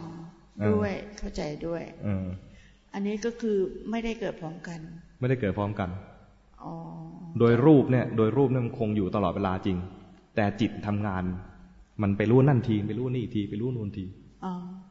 แต่มันเร็วมาก ใช่ เหมือนศาลาเนี่ยนะวิหารเนี่ย คงอยู่ตลอด แต่เรารับรู้ไหมว่ามีวิหารนี้อยู่ ไม่รู้ไม่ได้รู้ใช่ไหมเนี่ย รูปนี้เหมือนกัน เรากดไว้เนี่ยนะกดไว้ตลอดเวลาเลยเนี่ยมันก็เหมือนกับไอ้ก้นที่เรานั่งอยู่เนี่ย แล้วก็ไม่รู้สึกว่ามันสัมผัสอะไรอยู่เพราะเรากดไอ้นี่อยู่ ไม่รู้ใช่ไหมมันรับรู้ตรงไหนมันก็รับรู้ตรงนั้นใช่ไหมจิตมารับรู้ตรงนี้บ้าง จิตไปรับรู้ที่เสียงบ้าง จิตไปนึกคิด ไม่ได้ฟังเสียงอย่างเดียวด้วย ฟังแล้วคิดตามด้วยนี่คือจิตมันทำงานเร็วขนาดนี้แต่เป็นทีละขณะนมัสการอาจารย์ฮะ เวลาที่เรารู้รู้ด้วยปัญญา หรือรู้ด้วยความรู้สึกนึกคิดเนี่ย มันเหมือนกับว่าสิ่งที่รู้มันเกิดขึ้นทันทีที่รู้ สิ่งที่รู้ อย่างเช่น หมายถึงตัวรู้หรือสิ่งที่ถูกรู้ ใช่ หมายถึงตัวรู้หรือสิ่งที่ถูกรู้เหมือนกับจิตเราส่งออก อืเรารู้ว่าจิตตอนนี้เดินทางไปกระทบ อย่างพอฝนตกอะรู้ฝนตก อืเรารู้ อืแล้วก็ถ้าในเวลาที่เราปฏิบัติพ อจิตเราฟุ้งซ่านเราก็รู้อีกว่า ตอนนี้เรากำลังฟุ้งนั่นก็คือรู้ด้วยความรู้สึก แต่ต้องฟุ้งก่อนแล้วค่อยรู้ ใช่เออเพราะนั้นฟุ้งเกิดก่อน ฟุ้งเกิดก่อนแล้วค่อยรู้รู้ ส่วนส่วนไอ้ตัวรู้กับสิ่งที่ถูกรู้นั้นนะเกิดดับพร้อมกันความรู้อย่างนี้เนี่ยคือสิ่งที่ได้จากการฝึกหรือรู้ด้วยสัญชาตญาณเฮ้ยต้องเห็น ไอ้ไอ้ฟังฟังเอาได้นะ ฟังฟังเอาเนี่ยเป็นแค่ฟังไปข้อมูล ว่าเป็นอย่างนี้นะเอออาจารย์ท่านบอกว่า อารมณ์กับจิตเกิดดับพร้อมกัน ใช่ครับ อันนี้แต่ใจยังไม่มีเขาเรียกอะไร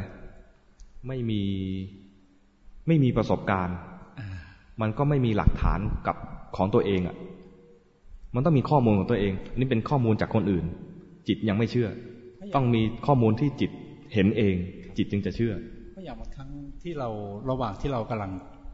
นั่งภาวนาอยู่ ความฟุ้งของจิตเริ่มไปแล้วเดินทางแล้วแล้วเราก็เหมือนกับในสติของเราก็ดูไปแต่ดูดูปั๊บมันไม่ใช่แล้วมันฟุ้ง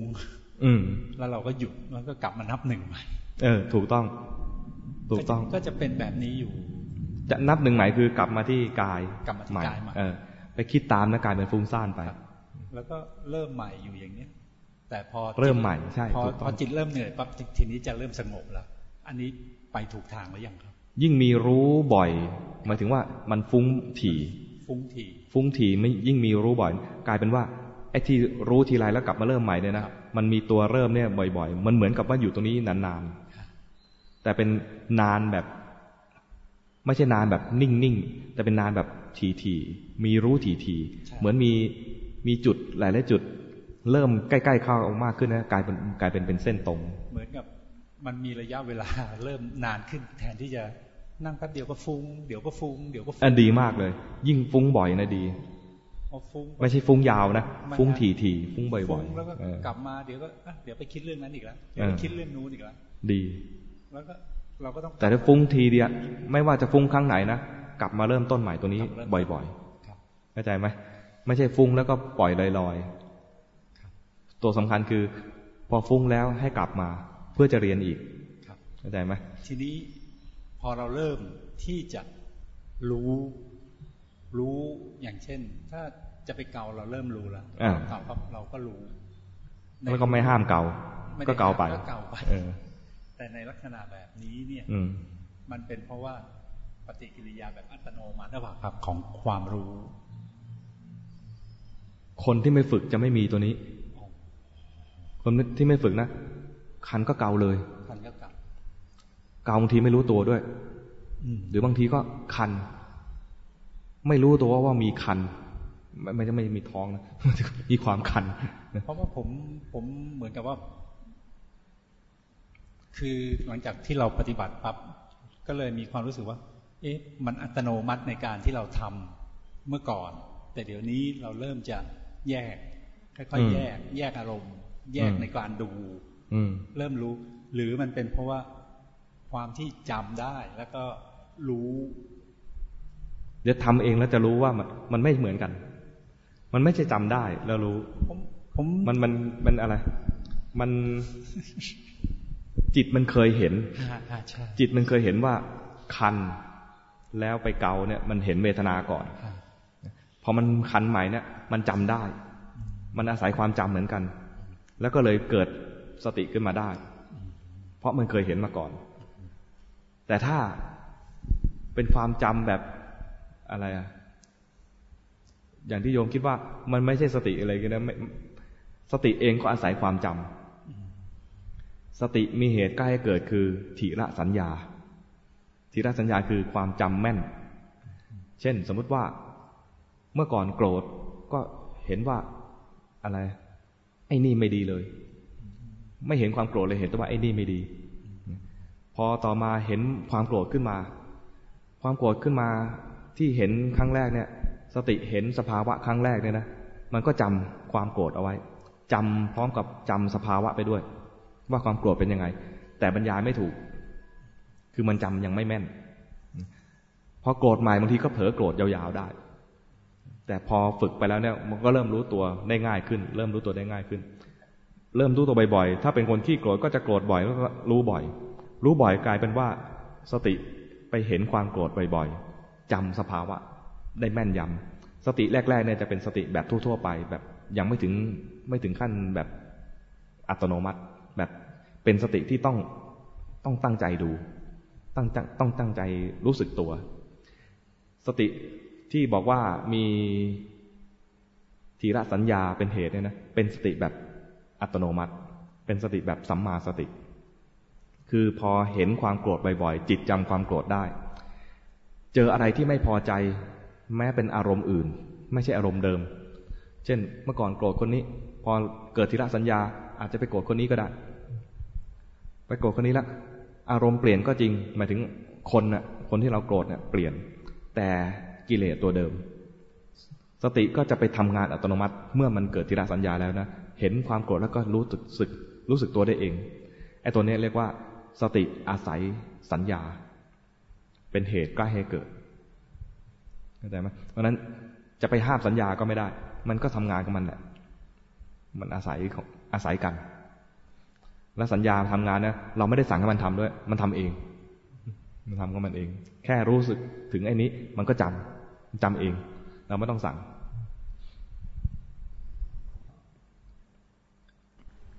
ในขณะที่เรา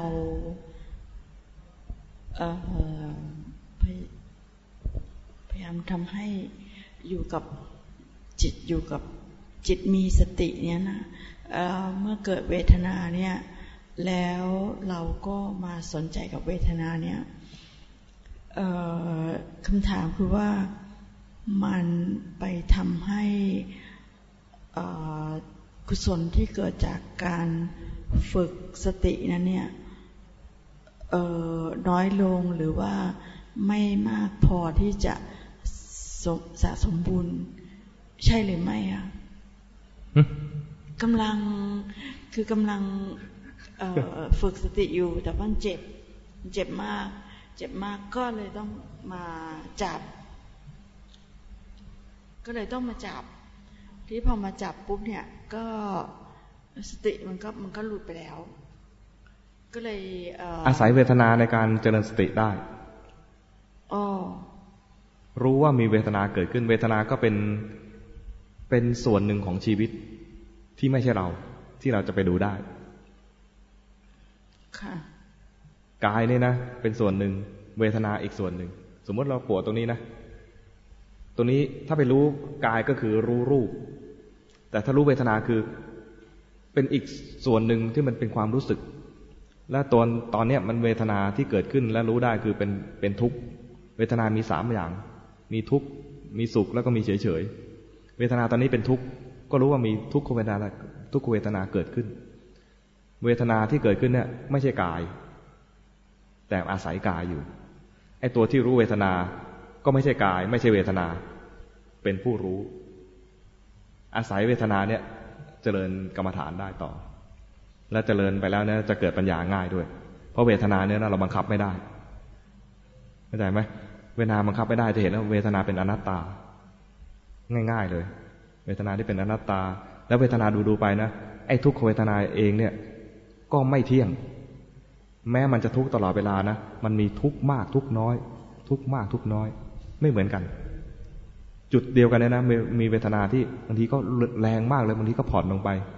ทั้งที่เป็นทุกข์อย่างเดียวกันเนี่ยนะแต่ทุกข์มากทุกข์น้อย ก็แสดงความไม่เที่ยงเหมือนกันนั้นเวลาเราดูดูสภาวะเนี่ยนะดูกายเวทนาจิตธรรมเนี่ยนะดูเพื่อให้ให้เกิดปัญญาในแง่ที่ว่ามันไม่เที่ยงเป็นทุกข์เป็นอนัตตา แง่ใดแง่หนึ่ง เวทนานี่ง่ายๆเลย มันไม่เที่ยงแล้วก็เป็นอนัตตา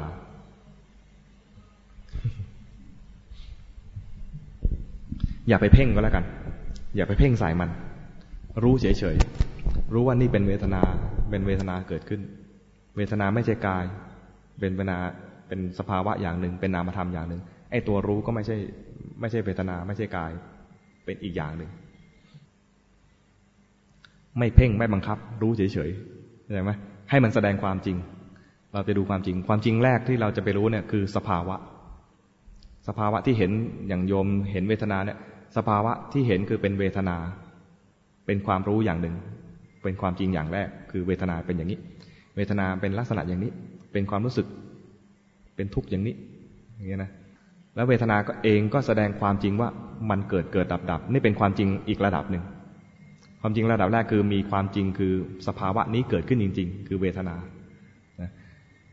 สภาวะก็แสดงความจริงอีกระดับหนึ่ง พอดูไปเรื่อยๆ คือมันเกิดดับ ไอ้เกิดดับเนี่ยนะ จะไปดูมันซื่อๆดูมันตรงๆเนี่ย มันมันเกิดดับตรงไหนยังไง เนี่ย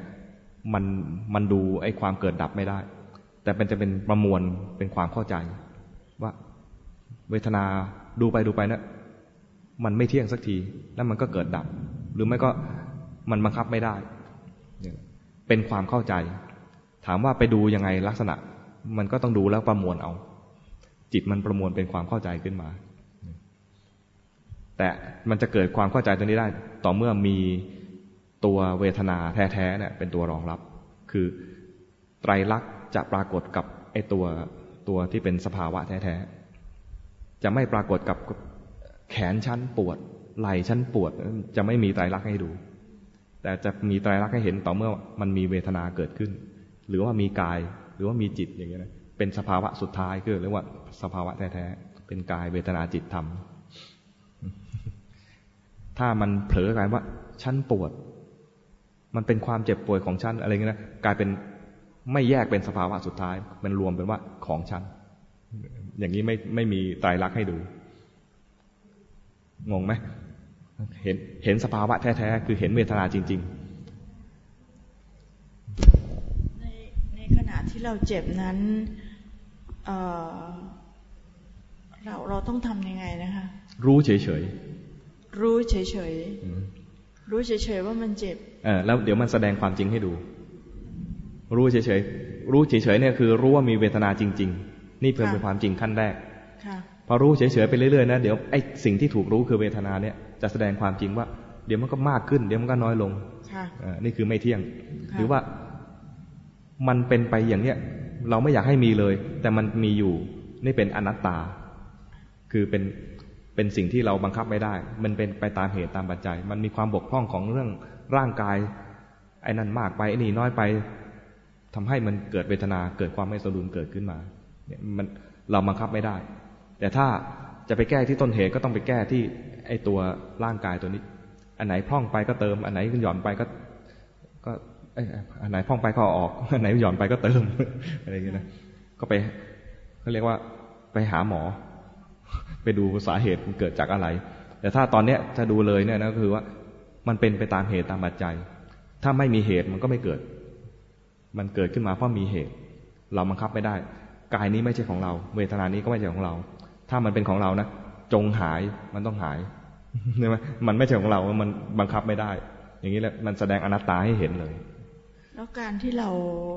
เอามือไปกดมันเนี่ย นี่ไปสร้างเหตุใหม่ จะทำก็ได้สร้างเหตุใหม่ ว่า ถ้าทำไปแตะตัวนี้นะ จะทำให้เวทนาผ่อนคลายก็แตะได้ แต่มันที่มันผ่อนคลายไปหรือมันดับไปเนี่ย เพราะมีเหตุคือมีการแตะตรงนี้จะแตะก็ได้ ได้แต่เห็นว่า เออ เนี่ย มีเหตุคือมีการสัมผัสตรงนี้ทำให้เวทนาผ่อนคลาย มันไม่ได้เป็นไปตามที่เราสั่ง แต่เราใส่ใส่ปัจจัย ใส่ปัจจัยคือใส่เหตุลงไป ตรงนี้เออแล้วมันผ่อนคลาย เหมือน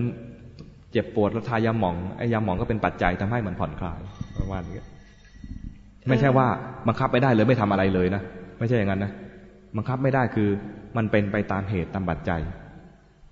เพราะนั้นมันมีปัจจัยตัวนี้เสริมไปหน่อยนึงแล้วมันดีขึ้นก็ใส่ไปได้ ไม่ได้ห้าม ไม่ใช่ว่าต้องทนเจ็บทนปวดนะไม่ใช่อย่างนั้นนะ เพราะกินยาแก้ปวดมันเลยหายปวดสมมติ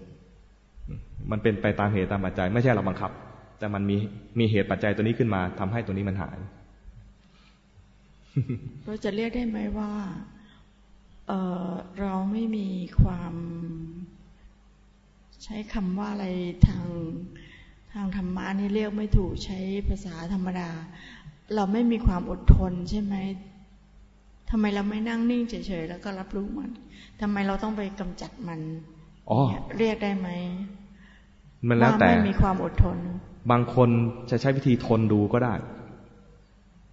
ทนดูไปนะนะดูไปดูไปโดยไม่ทำอะไรกับมันเลยนะเวทนาก็เปลี่ยน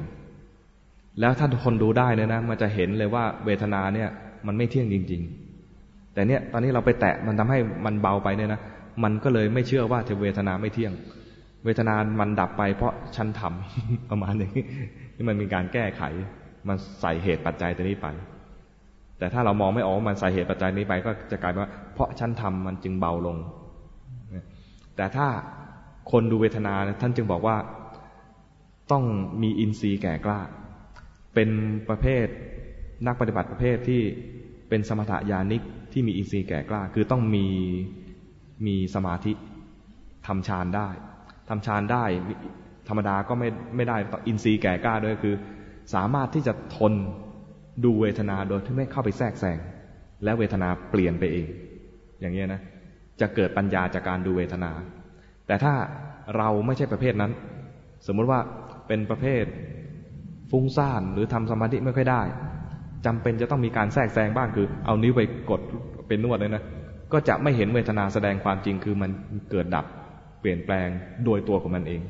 เพราะเราไปแทรกแซงมาแล้ว แต่ถามว่าแทรกแซงได้ไหมแทรกแซงได้ โดยเพราะว่าเราจะไม่ดูไม่ดูเวทนาให้มันเกิดดับเอง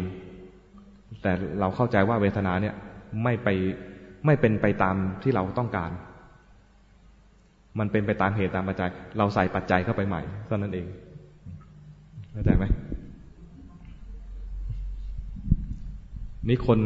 คนจะดูเวทนาให้เกิดปัญญาจริง ๆ เนี่ย จึงต้องทำสมาธิเยอะหน่อย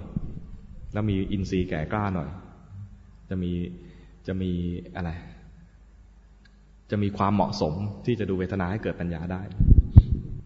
มันมีสติปัฏฐานสี่อย่างเนี่ยนะ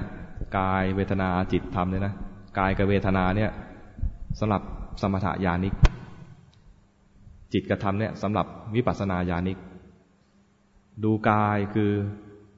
สมถะญาณิกที่มีอินทรีย์อ่อน ดูกายได้ ดูกายนี่คือดูยังไงดูเห็นเป็นธาตุสี่ดินน้ำลมไฟ ส่วนเวทนาเนี่ยนะดูความรู้สึกสุขทุกข์หรือเฉยๆจะดูเวทนาให้เกิดปัญญาได้เหมาะสมเลยนะและไปไปได้ง่ายคือต้องมีจริตคือตัณหาจริตเป็นประเภทสมถะยานิก แล้วก็มีอินทรีย์แก่กล้า ถ้าไม่แก่กล้าให้ดูจิต ถ้าไม่แก่กล้านะ ไม่ใช่พวกสมถะยานิกด้วย แล้วก็ไม่อินทรีย์แก่กล้าด้วย ให้มาดูจิตอาตมาเนี่ยยกตัวอย่างได้เลย เป็นประเภทไม่ใช่ไม่ใช่สมถะยานิกก็เป็นวิปัสสนาญาณิกเนี่ยนะเป็นวิปัสสนาญาณิกและอินทรีย์อ่อนด้วยดังนั้นอาตมาจะไม่ดูเวทนา จะไม่ทนดูเวทนาเฉยๆให้มันแสดงความจริง ทนไม่ไหว ไม่ คุณภาพจิตไม่พอ แต่เหมาะมากที่จะดูความโกวนกวายของจิต ความโกวนกวายนะมันไม่ใช่เวทนาปวด แต่เป็นจิตทนดูไม่ได้ มีความอดควนอยู่ข้างใน รู้ทันความอดควนอยากจะโวยวายอยากจะคล่ำครวนรู้ทันความโวยวายด้วยแต่ความคล่ำครวนมันนึกถึงคนนู้นคนนี้ฟุ้งซ่านไป นึกรู้ทันความฟุ้งซ่าน นึกแล้วอะไร ทับถมตัวเอง คิดทับถมตัวเองทำไมต้องเป็นแต่ฉันนะอย่างเงี้ยนะก็คิดคิดไปนะแล้วรู้ทันว่าอ๋อฉันคิดอีกแล้ว เผลอคิดไป อย่างเงี้ยอาตมาใช้วิธีดูจิตเอา จะไม่ใช้วิธีทนทนดูเจ็บ เพราะว่าคุณภาพไม่พอ คุณภาพจิตไม่พอ แต่ดูจิตที่มันเกิดโทสะบ้าง เกิดฟุ้งซ่านบ้างเหล่านี้เข้าใจไหมไม่ทนดูเวทนา จะแตะก็ได้ แต่ก่อนแตะเนี่ยมัน มันกระวนกระวายใจ รู้ทันกระวนกระวายใจก่อนแล้วค่อยแตะ มันทนไม่ได้ ใจมันทนอยู่นิ่งไม่ได้ มันมีความเขาเรียกว่า มันหมุนหมุนมันโกนกระวายของมันอยู่เนี่ยนะมันมีความทยานขึ้นมา มันหยุดนิ่งไม่ได้ ก็ต้องให้มันเห็นความทยานแล้วก็ทำเข้าใจไหมเห็นความทยานแล้วก็ค่อยไปบีบไปนวดก็ไม่เป็นไรจิตมันทนเฉยไม่ได้ ดูจิตเอา ถ้าถ้าดูเวทนาได้ก็ดูไปถ้าดูเวทนาไม่ได้ให้ดูจิตเข้าใจไหมค่ะกลับนมัสการพระอาจารย์ค่ะ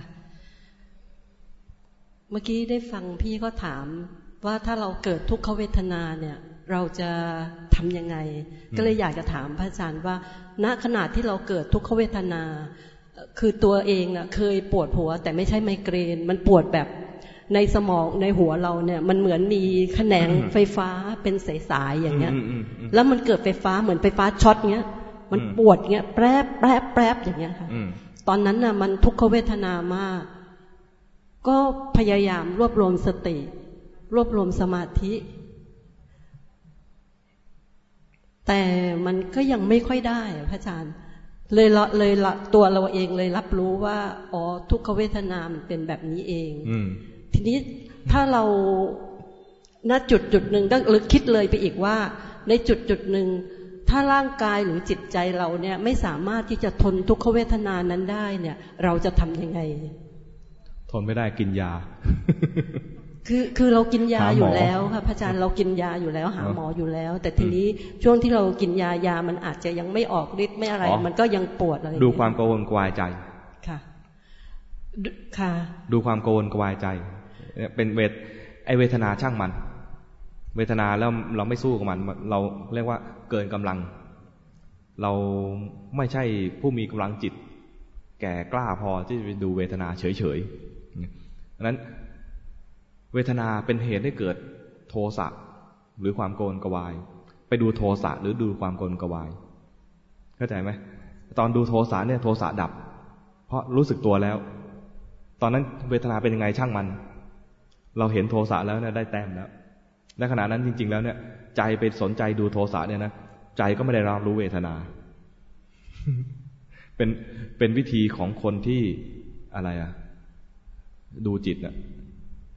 มีกำลังไม่พอที่จะไปดูเวทนาเพื่อให้เห็นเพื่อเพื่อให้เกิดปัญญา ก็ใช้ดูจิตที่มันกระวนกระวาย เกิดปัญญา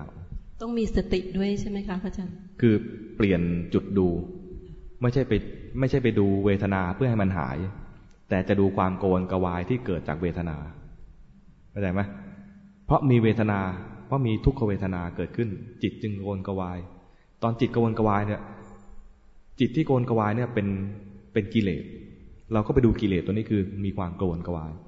จะเรียกกวนกวายก็ได้ หรือจะไม่เรียกกวนกวายก็ได้ คือนี่อธิบายขึ้นมาก็เลยต้องใช้ศัพท์ขึ้นมา แต่มันเป็นความดิ้นรนอยู่ในใจก็ได้ ดูอะไรที่มันเกิดขึ้นในใจ ก็รู้รู้ทันที่มันเกิดขึ้นในใจ สมมติว่าปวดไหล ปวดไหลเนี่ยนะไม่ใช่ดูไม่ใช่ดูไหลเพื่อให้เมื่อหาย แต่ปวดไหลแล้วโกนกวายใจแล้วเกิน ตอนใจโกนกวายรู้ทันใจที่โกนกวาย เวทนาเป็นยังไงช่างมันจะดูใจ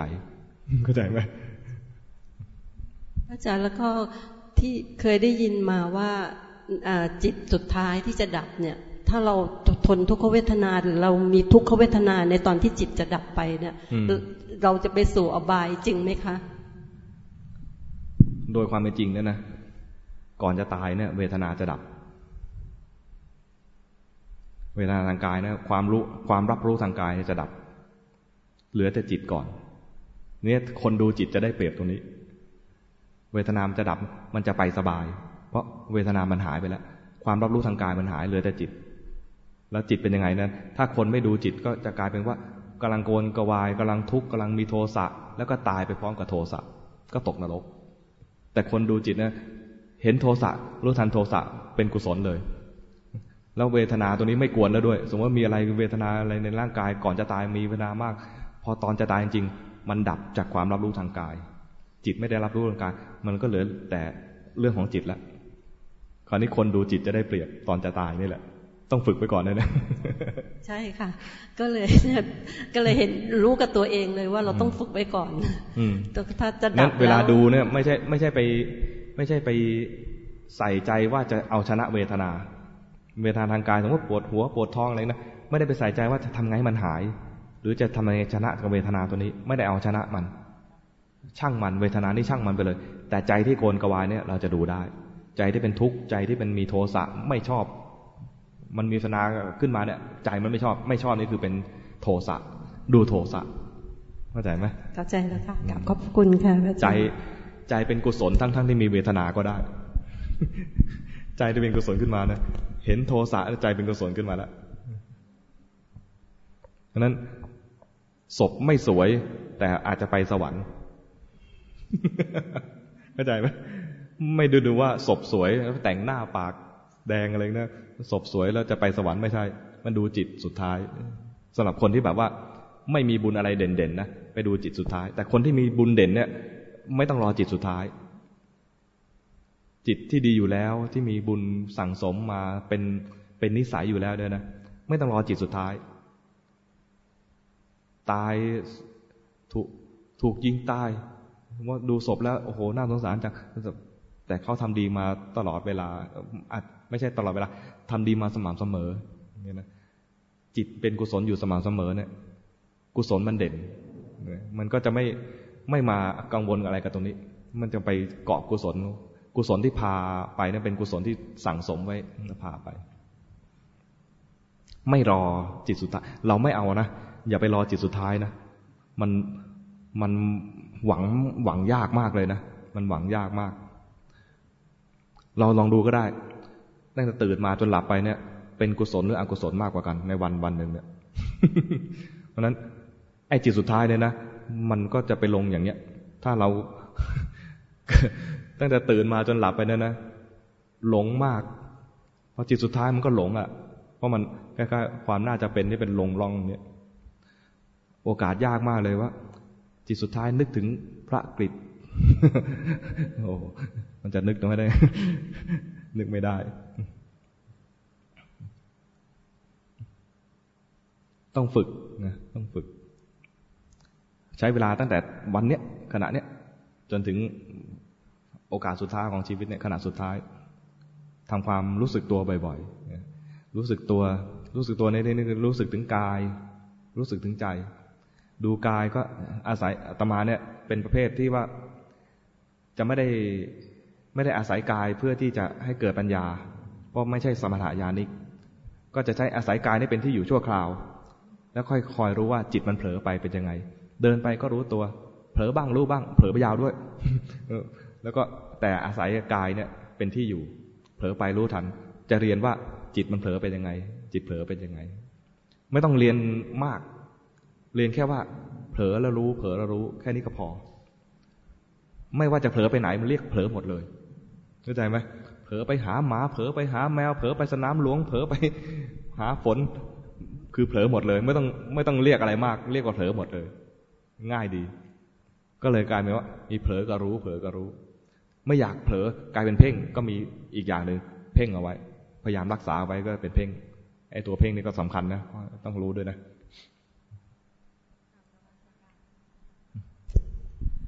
คือเวลาโกรธอย่างเงี้ยจะปล่อยวางยังไงให้ ปล่อยวางความโกรธเหรออย่าไปจงใจปล่อย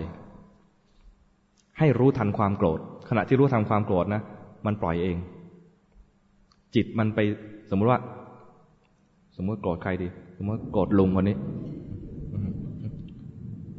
โกรธลุงคนนี้ สมมติโกรธนะตอนโกรธเนี่ย มีจิตนี่มีลุงเป็นอารมณ์ รู้จักอารมณ์ไหมจิตกับอารมณ์เนี่ยเกิดดับพร้อมกัน จิตคือตัวรู้อารมณ์ อารมณ์คือสิ่งที่ถูกจิตรู้ สมมติว่าโกรธลุงคนนี้ จิตขณะนี้มีลุงเป็นอารมณ์ แล้วก็ดับ จิตดวงใหม่ ถ้ายังเห็นลุงอีกก็ยังโกรธต่อ อาจจะโกรธมากขึ้นเริ่มปรุงมากขึ้น แต่ถ้าจิตดวงนี้เห็นลุงแล้วโกรธแล้วดับไป จิตดวงใหม่ แทนที่จะดูลุงมาดูจิตเมื่อกี้นี้ ดูจิตเมื่อกี้นี้เนี่ยจะเห็นเห็นอะไร เห็นลุงหรือเห็นความโกรธ เห็นความโกรธ ตอนเห็นความโกรธเนี่ยไม่โกรธ เพราะจริง ๆ โกรธลุงเข้าใจปะไอ้ที่เราโกรธเนี่ยโกรธลุง พอพอจิตตรงนี้ดับ เห็นจิตที่ดับไปเมื่อกี้นี้ จะเห็นว่ามีความโกรธเกิดขึ้น ตอนเห็นความโกรธไม่ได้โกรธ ไอ้ตอนเนี้ยจึงเรียกว่ามีสติและเป็นกุศลใช่ไหมไม่ต้องไม่ต้องไปวางความโกรธ ไม่ต้องไปจัดการอะไรความโกรธ แค่รู้ ก็ดับแล้ว ไอ้ความโกรธก็ดับแล้ว เว้นแต่ว่าพอเห็นความโกรธปุ๊บ จิตดวงใหม่ เห็นลุงอีก โกรธใหม่ เห็นอีกโกรธอีกก็ดูอีก เห็นลุงอีกนะโกรธอีกนะก็เห็นจิตอีก ยิ่งเห็นบ่อยๆ แล้วยิ่งโกรธบ่อยๆ ยิ่งมีสติบ่อย ยิ่งได้ได้แต้มสติบ่อยดังนั้นไม่ต้องไปจัดการกับความโกรธ แค่รู้ทันมัน แล้วก็ไม่ต้องจัดการลุงด้วย แค่รู้ทันใจเรา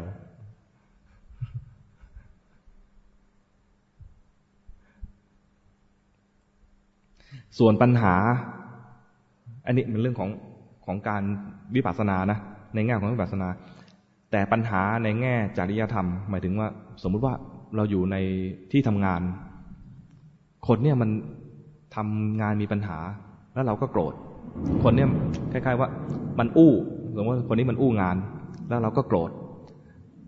ให้ดูความโกรธให้ใจปกติก่อน แล้วค่อยไปแก้ปัญหานั้น ไม่ใช่ว่าไม่แก้นะเออฉันดูความโกรธได้แล้วพอให้มันอู้ต่อไป ไม่ใช่อย่างนั้นนะหรือว่าไอ้คนนี้มันโกงแล้วก็เลยให้ปล่อยมันโกงต่อไป เราไม่แก้ปัญหาไม่ได้นะแต่เราจะแก้ด้วยการที่ว่าไม่แก้ด้วยความโกรธ เห็นความโกรธจนจิตเป็นปกติแล้วค่อยไปแก้ ไม่งั้นแล้วเราจะไป อาศัยความโกรธไปแก้นะ จะไปสร้างเหตุที่มันเป็นอกุศลใหม่ แล้วแล้วไปอะไร มันจะไปอาจจะแก้ปัญหาไม่ได้ เพราะว่าเราโกรธซะแล้ว แล้วก็พอโกรธแล้วปัญญาก็ไม่เกิด ไปชวนทะเลาะเบาแวงสร้างปัญหาใหม่นะ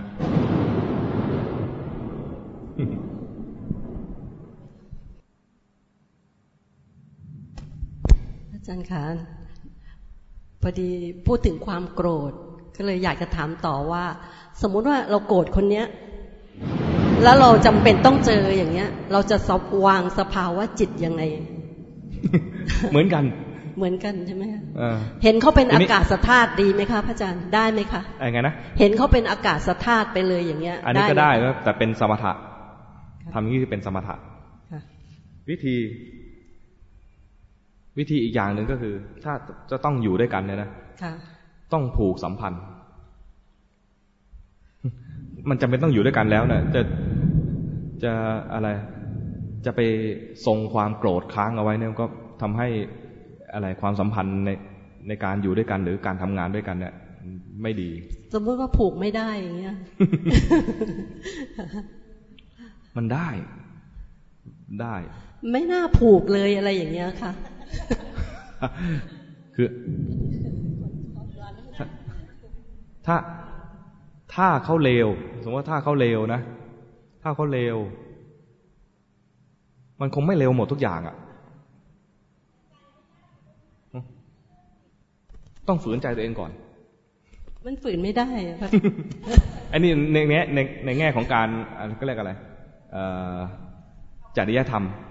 เป็น ไม่ใช่ไม่ใช่ในแง่ของวิปัสสนาแล้วนะวิปัสสนาคือเห็นความโกรธระดับ เห็นความโกรธระดับ เห็นความโกรธดับเลย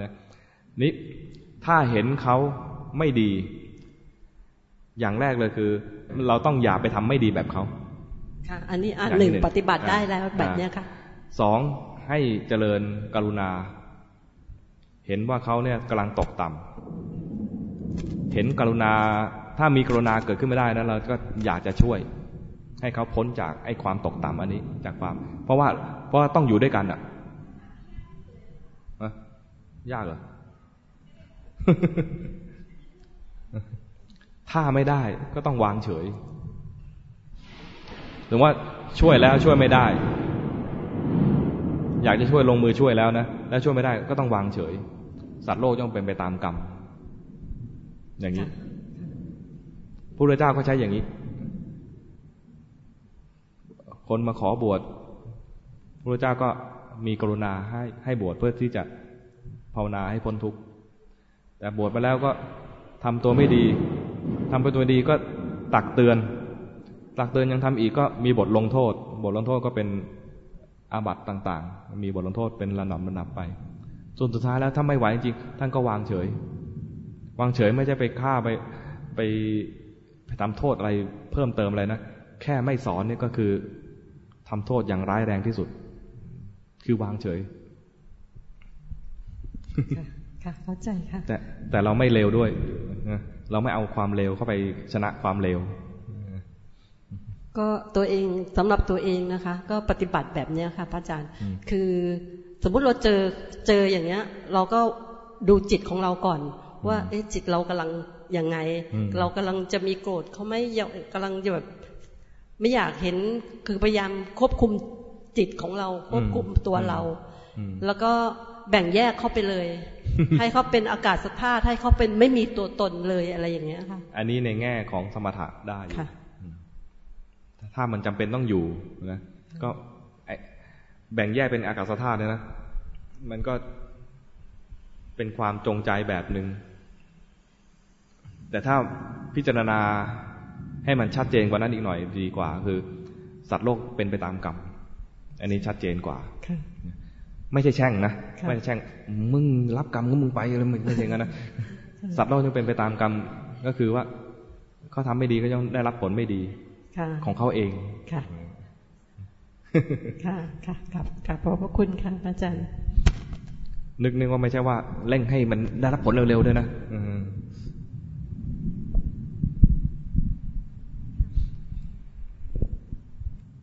ปัญหาปัญหาแบบ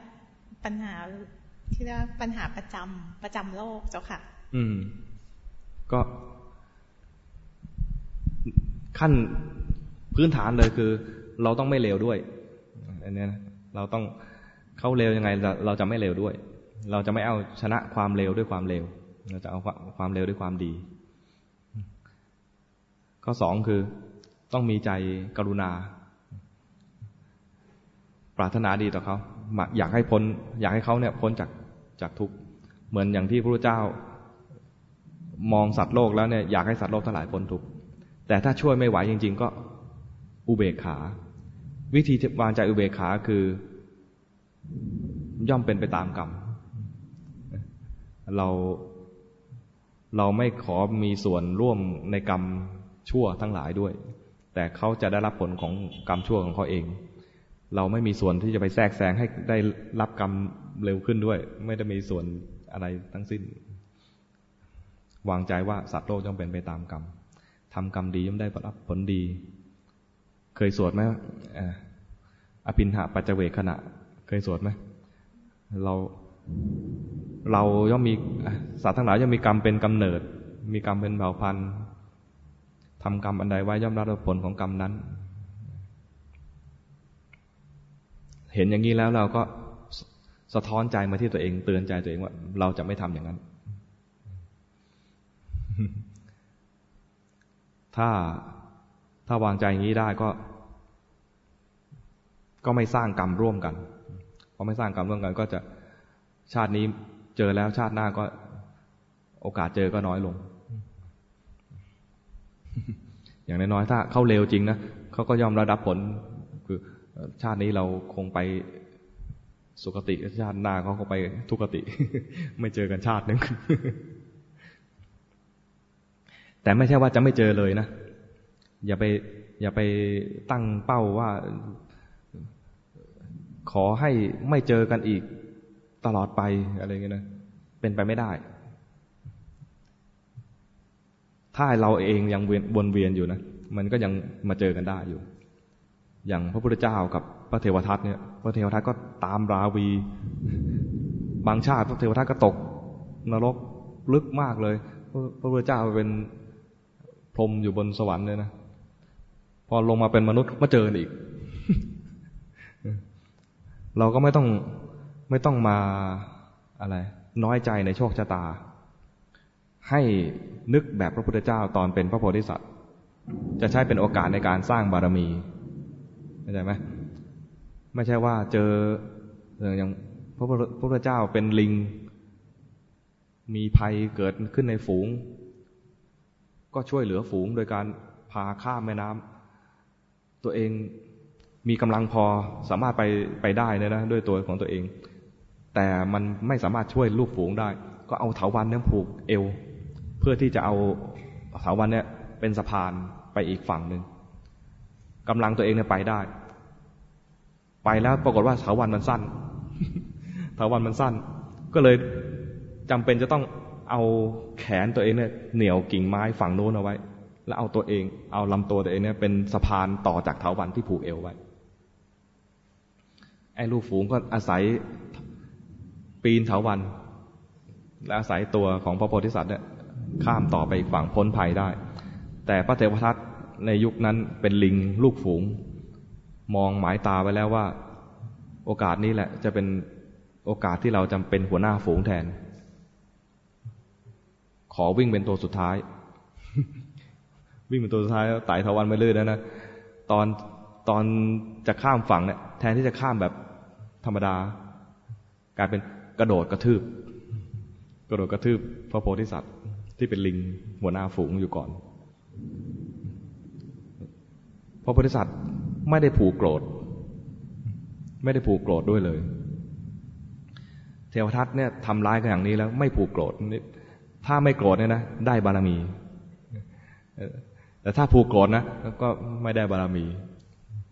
แต่เพราะมีเทวทัตมามาทำร้ายทำให้ได้บารมีมากขึ้น เต็มเร็วขึ้นนั้นอย่าไปมองว่ามีคนคนนี้มาในชีวิตฉันไม่ดีเลย ไม่แน่มีคนมาก่อกวนเนี่ยนะ ถ้าเรามองในแง่ว่าจะสร้างบารมีนะกลายเป็นว่าคนเนี่ยทำให้เรามีบารมีได้เต็มเร็วขึ้น เพียงแต่เราทนได้ที่จะไม่ทำชั่วด้วย ทนได้ที่จะไม่โกรธททนได้ที่จะไม่ตอบโต้ในแง่ร้าย ไม่พูดร้ายไม่กล่าวร้าย ใจอาจจะเผลอทำอะไรไป มี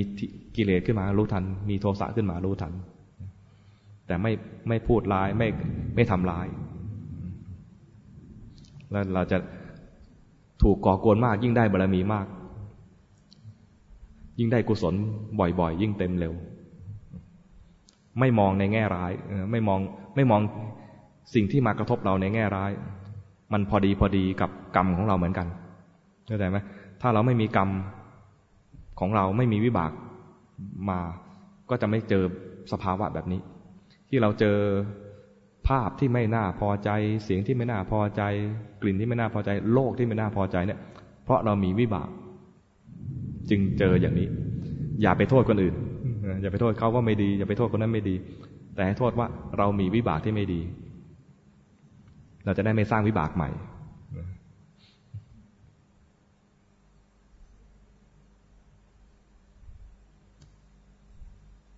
การเรียนถามท่านครับ คือเหตุเหตุการณ์ที่พูดเนี่ยคือเหตุการณ์ทั้งหลายที่เราคุยกันเนี้ย ทุกคนคำถามเนี่ยก็คือเหตุการณ์ปัจจุบัน แต่ที่ในสิ่งที่มันเกิดมาตั้งแต่เราเกิดมากระทำมาจนกระทั่งถึงวันนี้เนี่ย มันมีมากมายแล้วเราก็บางคนเนี่ยเราก็ โกรธในในสมัยนั้นในสมัยนี้เรารู้แล้ว เพราะเราได้เข้าธรรมะแล้ว แต่ในสมัยนั้นเรายังไม่เข้าธรรมะ พอเราโกรธเนี่ย เราก็คือเราโกรธเขามาก โกรธจน กินไม่ได้นอนไม่หลับ โกรธจนอาฆาต โกรธจนอะไรต่าง ๆ เนี่ย ทีนี้มาบัดนี้เนี่ย เราเข้าสู่ธรรมะแล้วเนี่ย เรารู้ว่าอันนั้นมัน ใช้คำว่าไม่ดีแล้วกันนะคะ เพราะว่าใช้คำว่าธรรมะไม่เป็น เรารู้แล้วว่ามันไม่ดีเนี่ย เราจะไปลบล้างมันก็ไม่ได้ เพราะว่ามันเกิดไปแล้วตัวเองปัจจุบันใช้วิธีคิดว่าย้อนกลับไปเรื่องนั้น แล้วก็บอกว่าคือคือหมายความไม่ใช่ว่าเราเไปสร้างเหตุ เขาก็มาสร้างเหตุเรา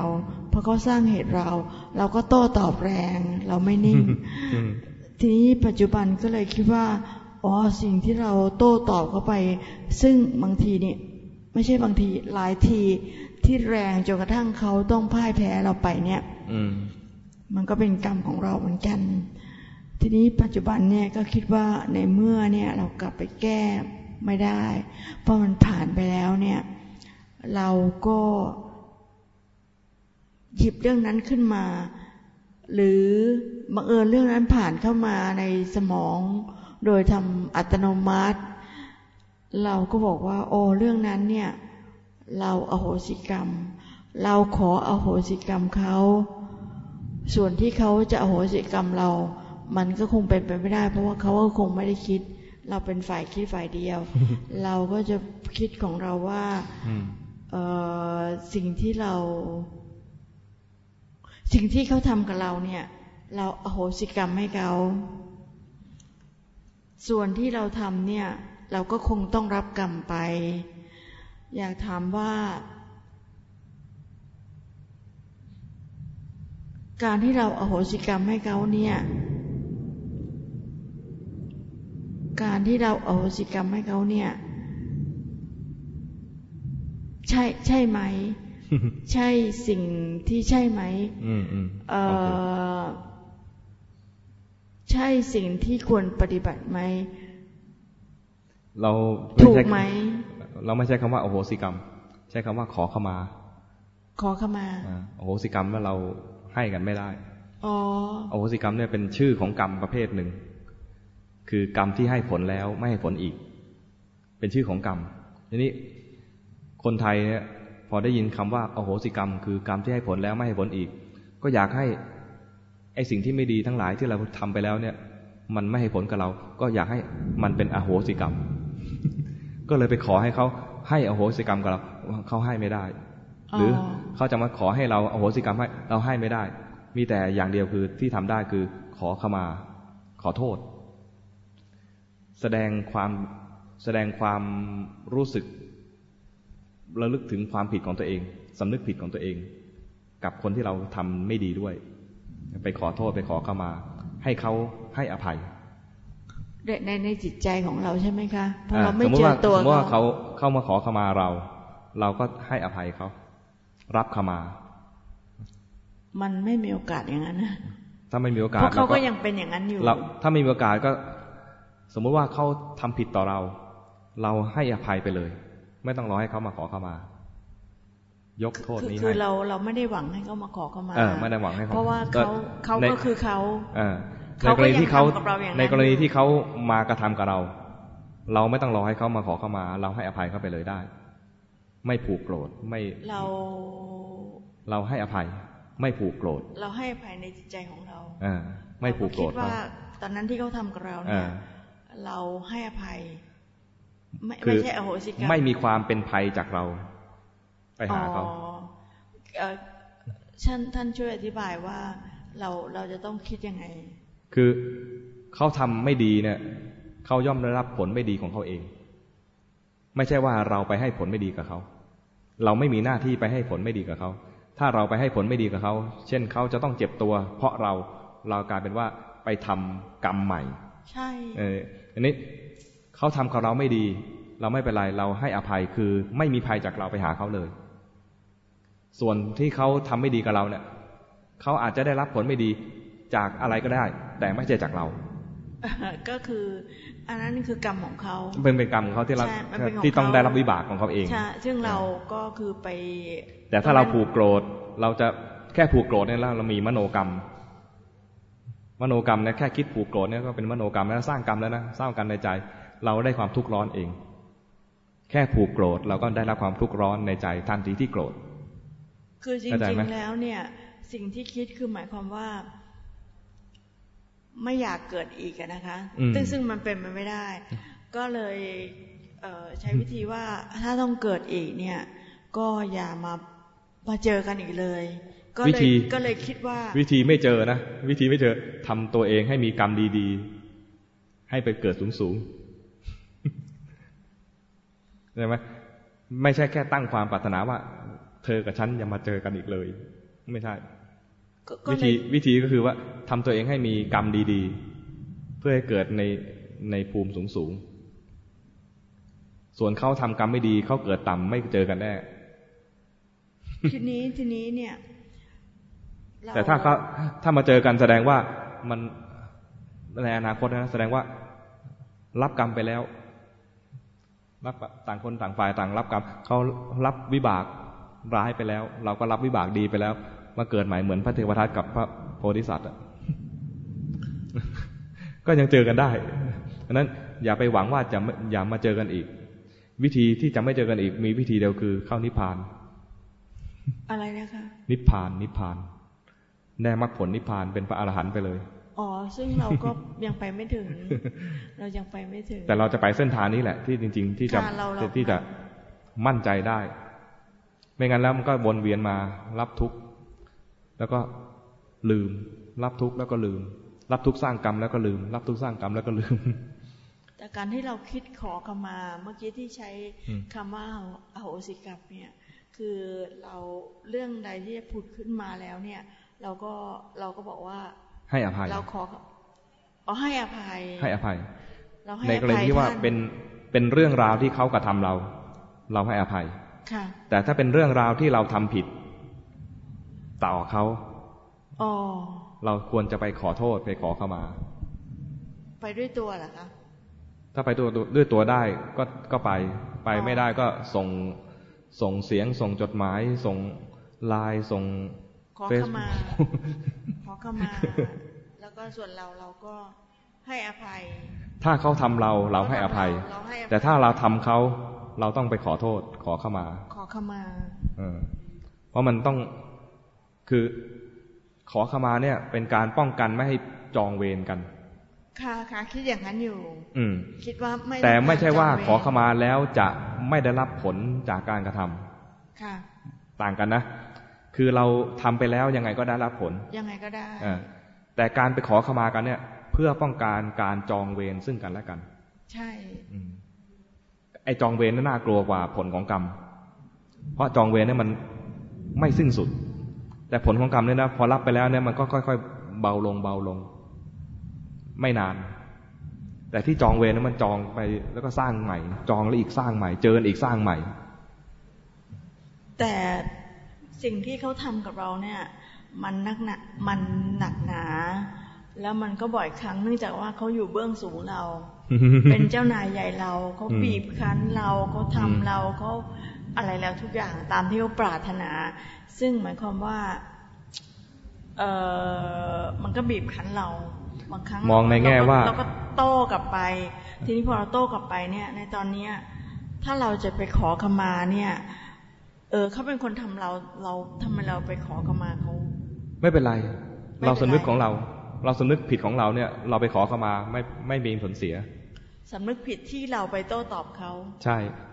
แล้วดีไม่ดีความสัมพันธ์อาจจะดีขึ้น ตรงที่ว่าเขาเห็นว่าเราอ่อนน้อมก็ไปเนี่ยนะ แทนที่จะแข็งกล้าวเข้าหากันกลายเป็นดีต่อกันง่าย เพียงแค่ว่าเรายอมที่จะขอเข้ามา แต่การเข้าไปขอเข้ามาเนี่ย จากการที่สำนึกผิดจริง ๆ จึงจะมีผล ไม่ใช่ไปสร้างภาพ ไม่ใช่ก็จะไปเพื่อให้เขาอะไรมองเราในแง่ดี ไม่ใช่อย่างนั้นเลย ไปเพราะเราสำนึกผิดจริง ๆ แต่ผลของของการสำนึกผิดนี่แหละทำให้เขามองเราในแง่ดี แต่ว่าในท่ามกลางในท่ามกลางของการที่รู้สึกผิดที่เราโต้ตอบเนี่ย มัน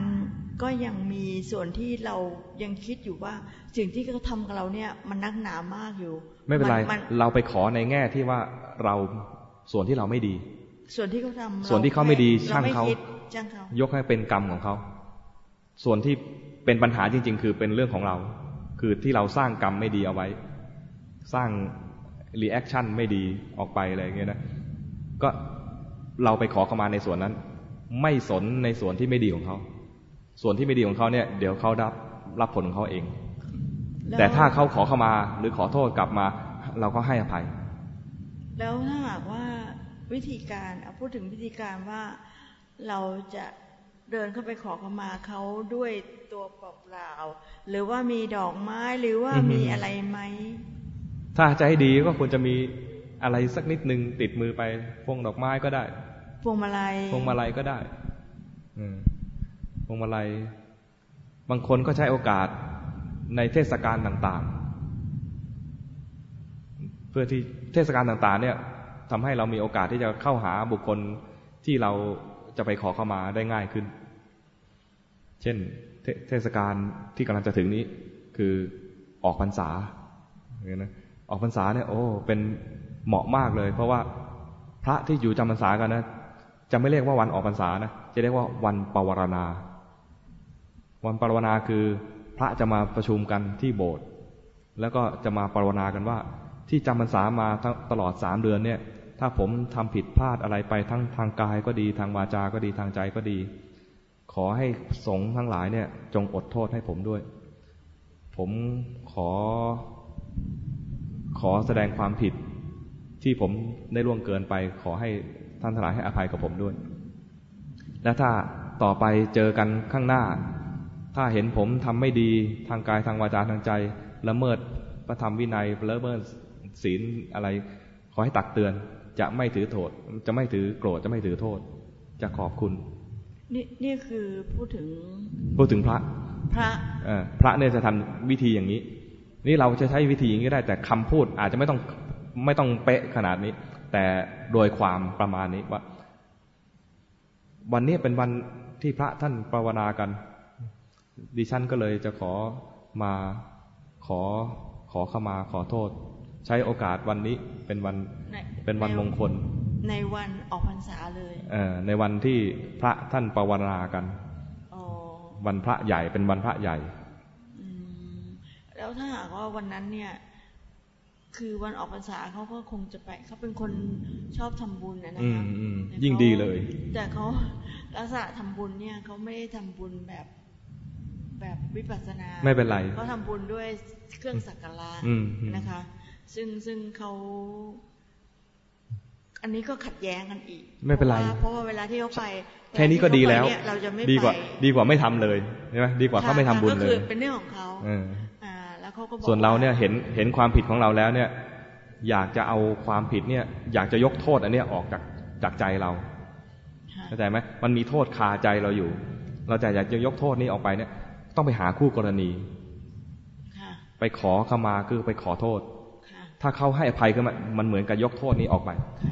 คนไทยจะเรียกว่ายกโทษให้แล้วต้องเป็นวันนี้วันเดียวหรอคะไม่ใช่เป็นเพียงแค่อะไร โอกาส โอกาสหนึ่งเราจะให้โอกาสไหนก็ได้แต่ว่าพอมันมี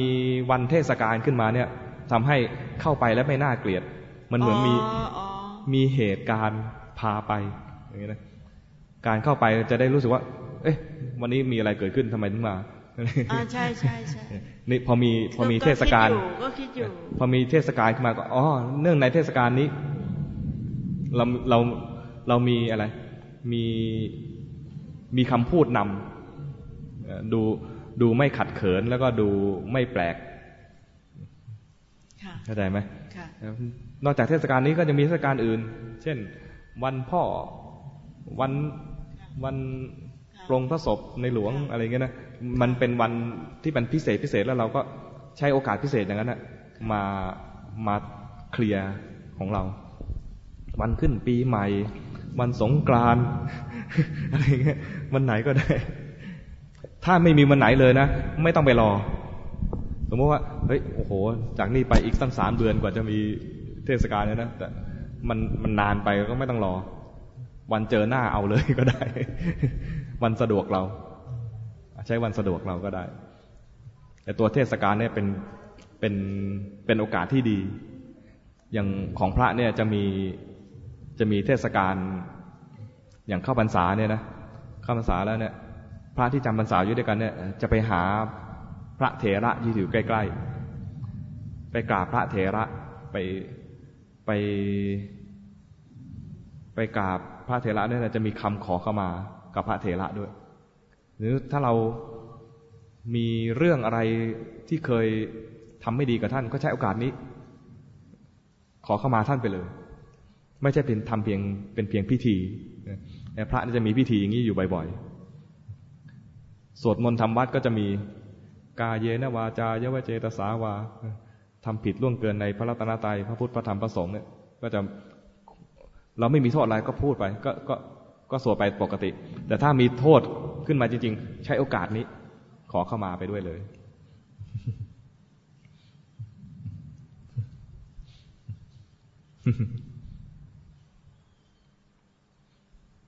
เคยสวดมนต์ไหม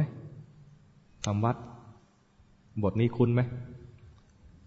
ไม่เคย กายเยนวาจายวเจตสาวา ด้วยกายก็ดีด้วยใจก็ดี ด้วยวาจาก็ดี จะที่เราทำผิดในพระพุทธพระธรรมพระสงฆ์ขอพระพุทธธรรมพระสงฆ์จงงดซึ่งโทษล่วงเกินอันนั้น จริงท่านไม่ถือโทษอยู่แล้ว พระพุทธธรรมพระสงฆ์ไม่ไม่ถือโทษอะไรเราอยู่แล้ว เรานั่นแหละมีโทษคาคาใจอยู่ ขอโทษไปเนี่ยนะ ก็เพื่อยกโทษออกจากใจตัวเอง ภาษาไทยใช้ถูกนะ ยกโทษ มันมีโทษคาอยู่ในใจ พอเราไปขอโทษนะมันได้ยกโทษนี้ออกไป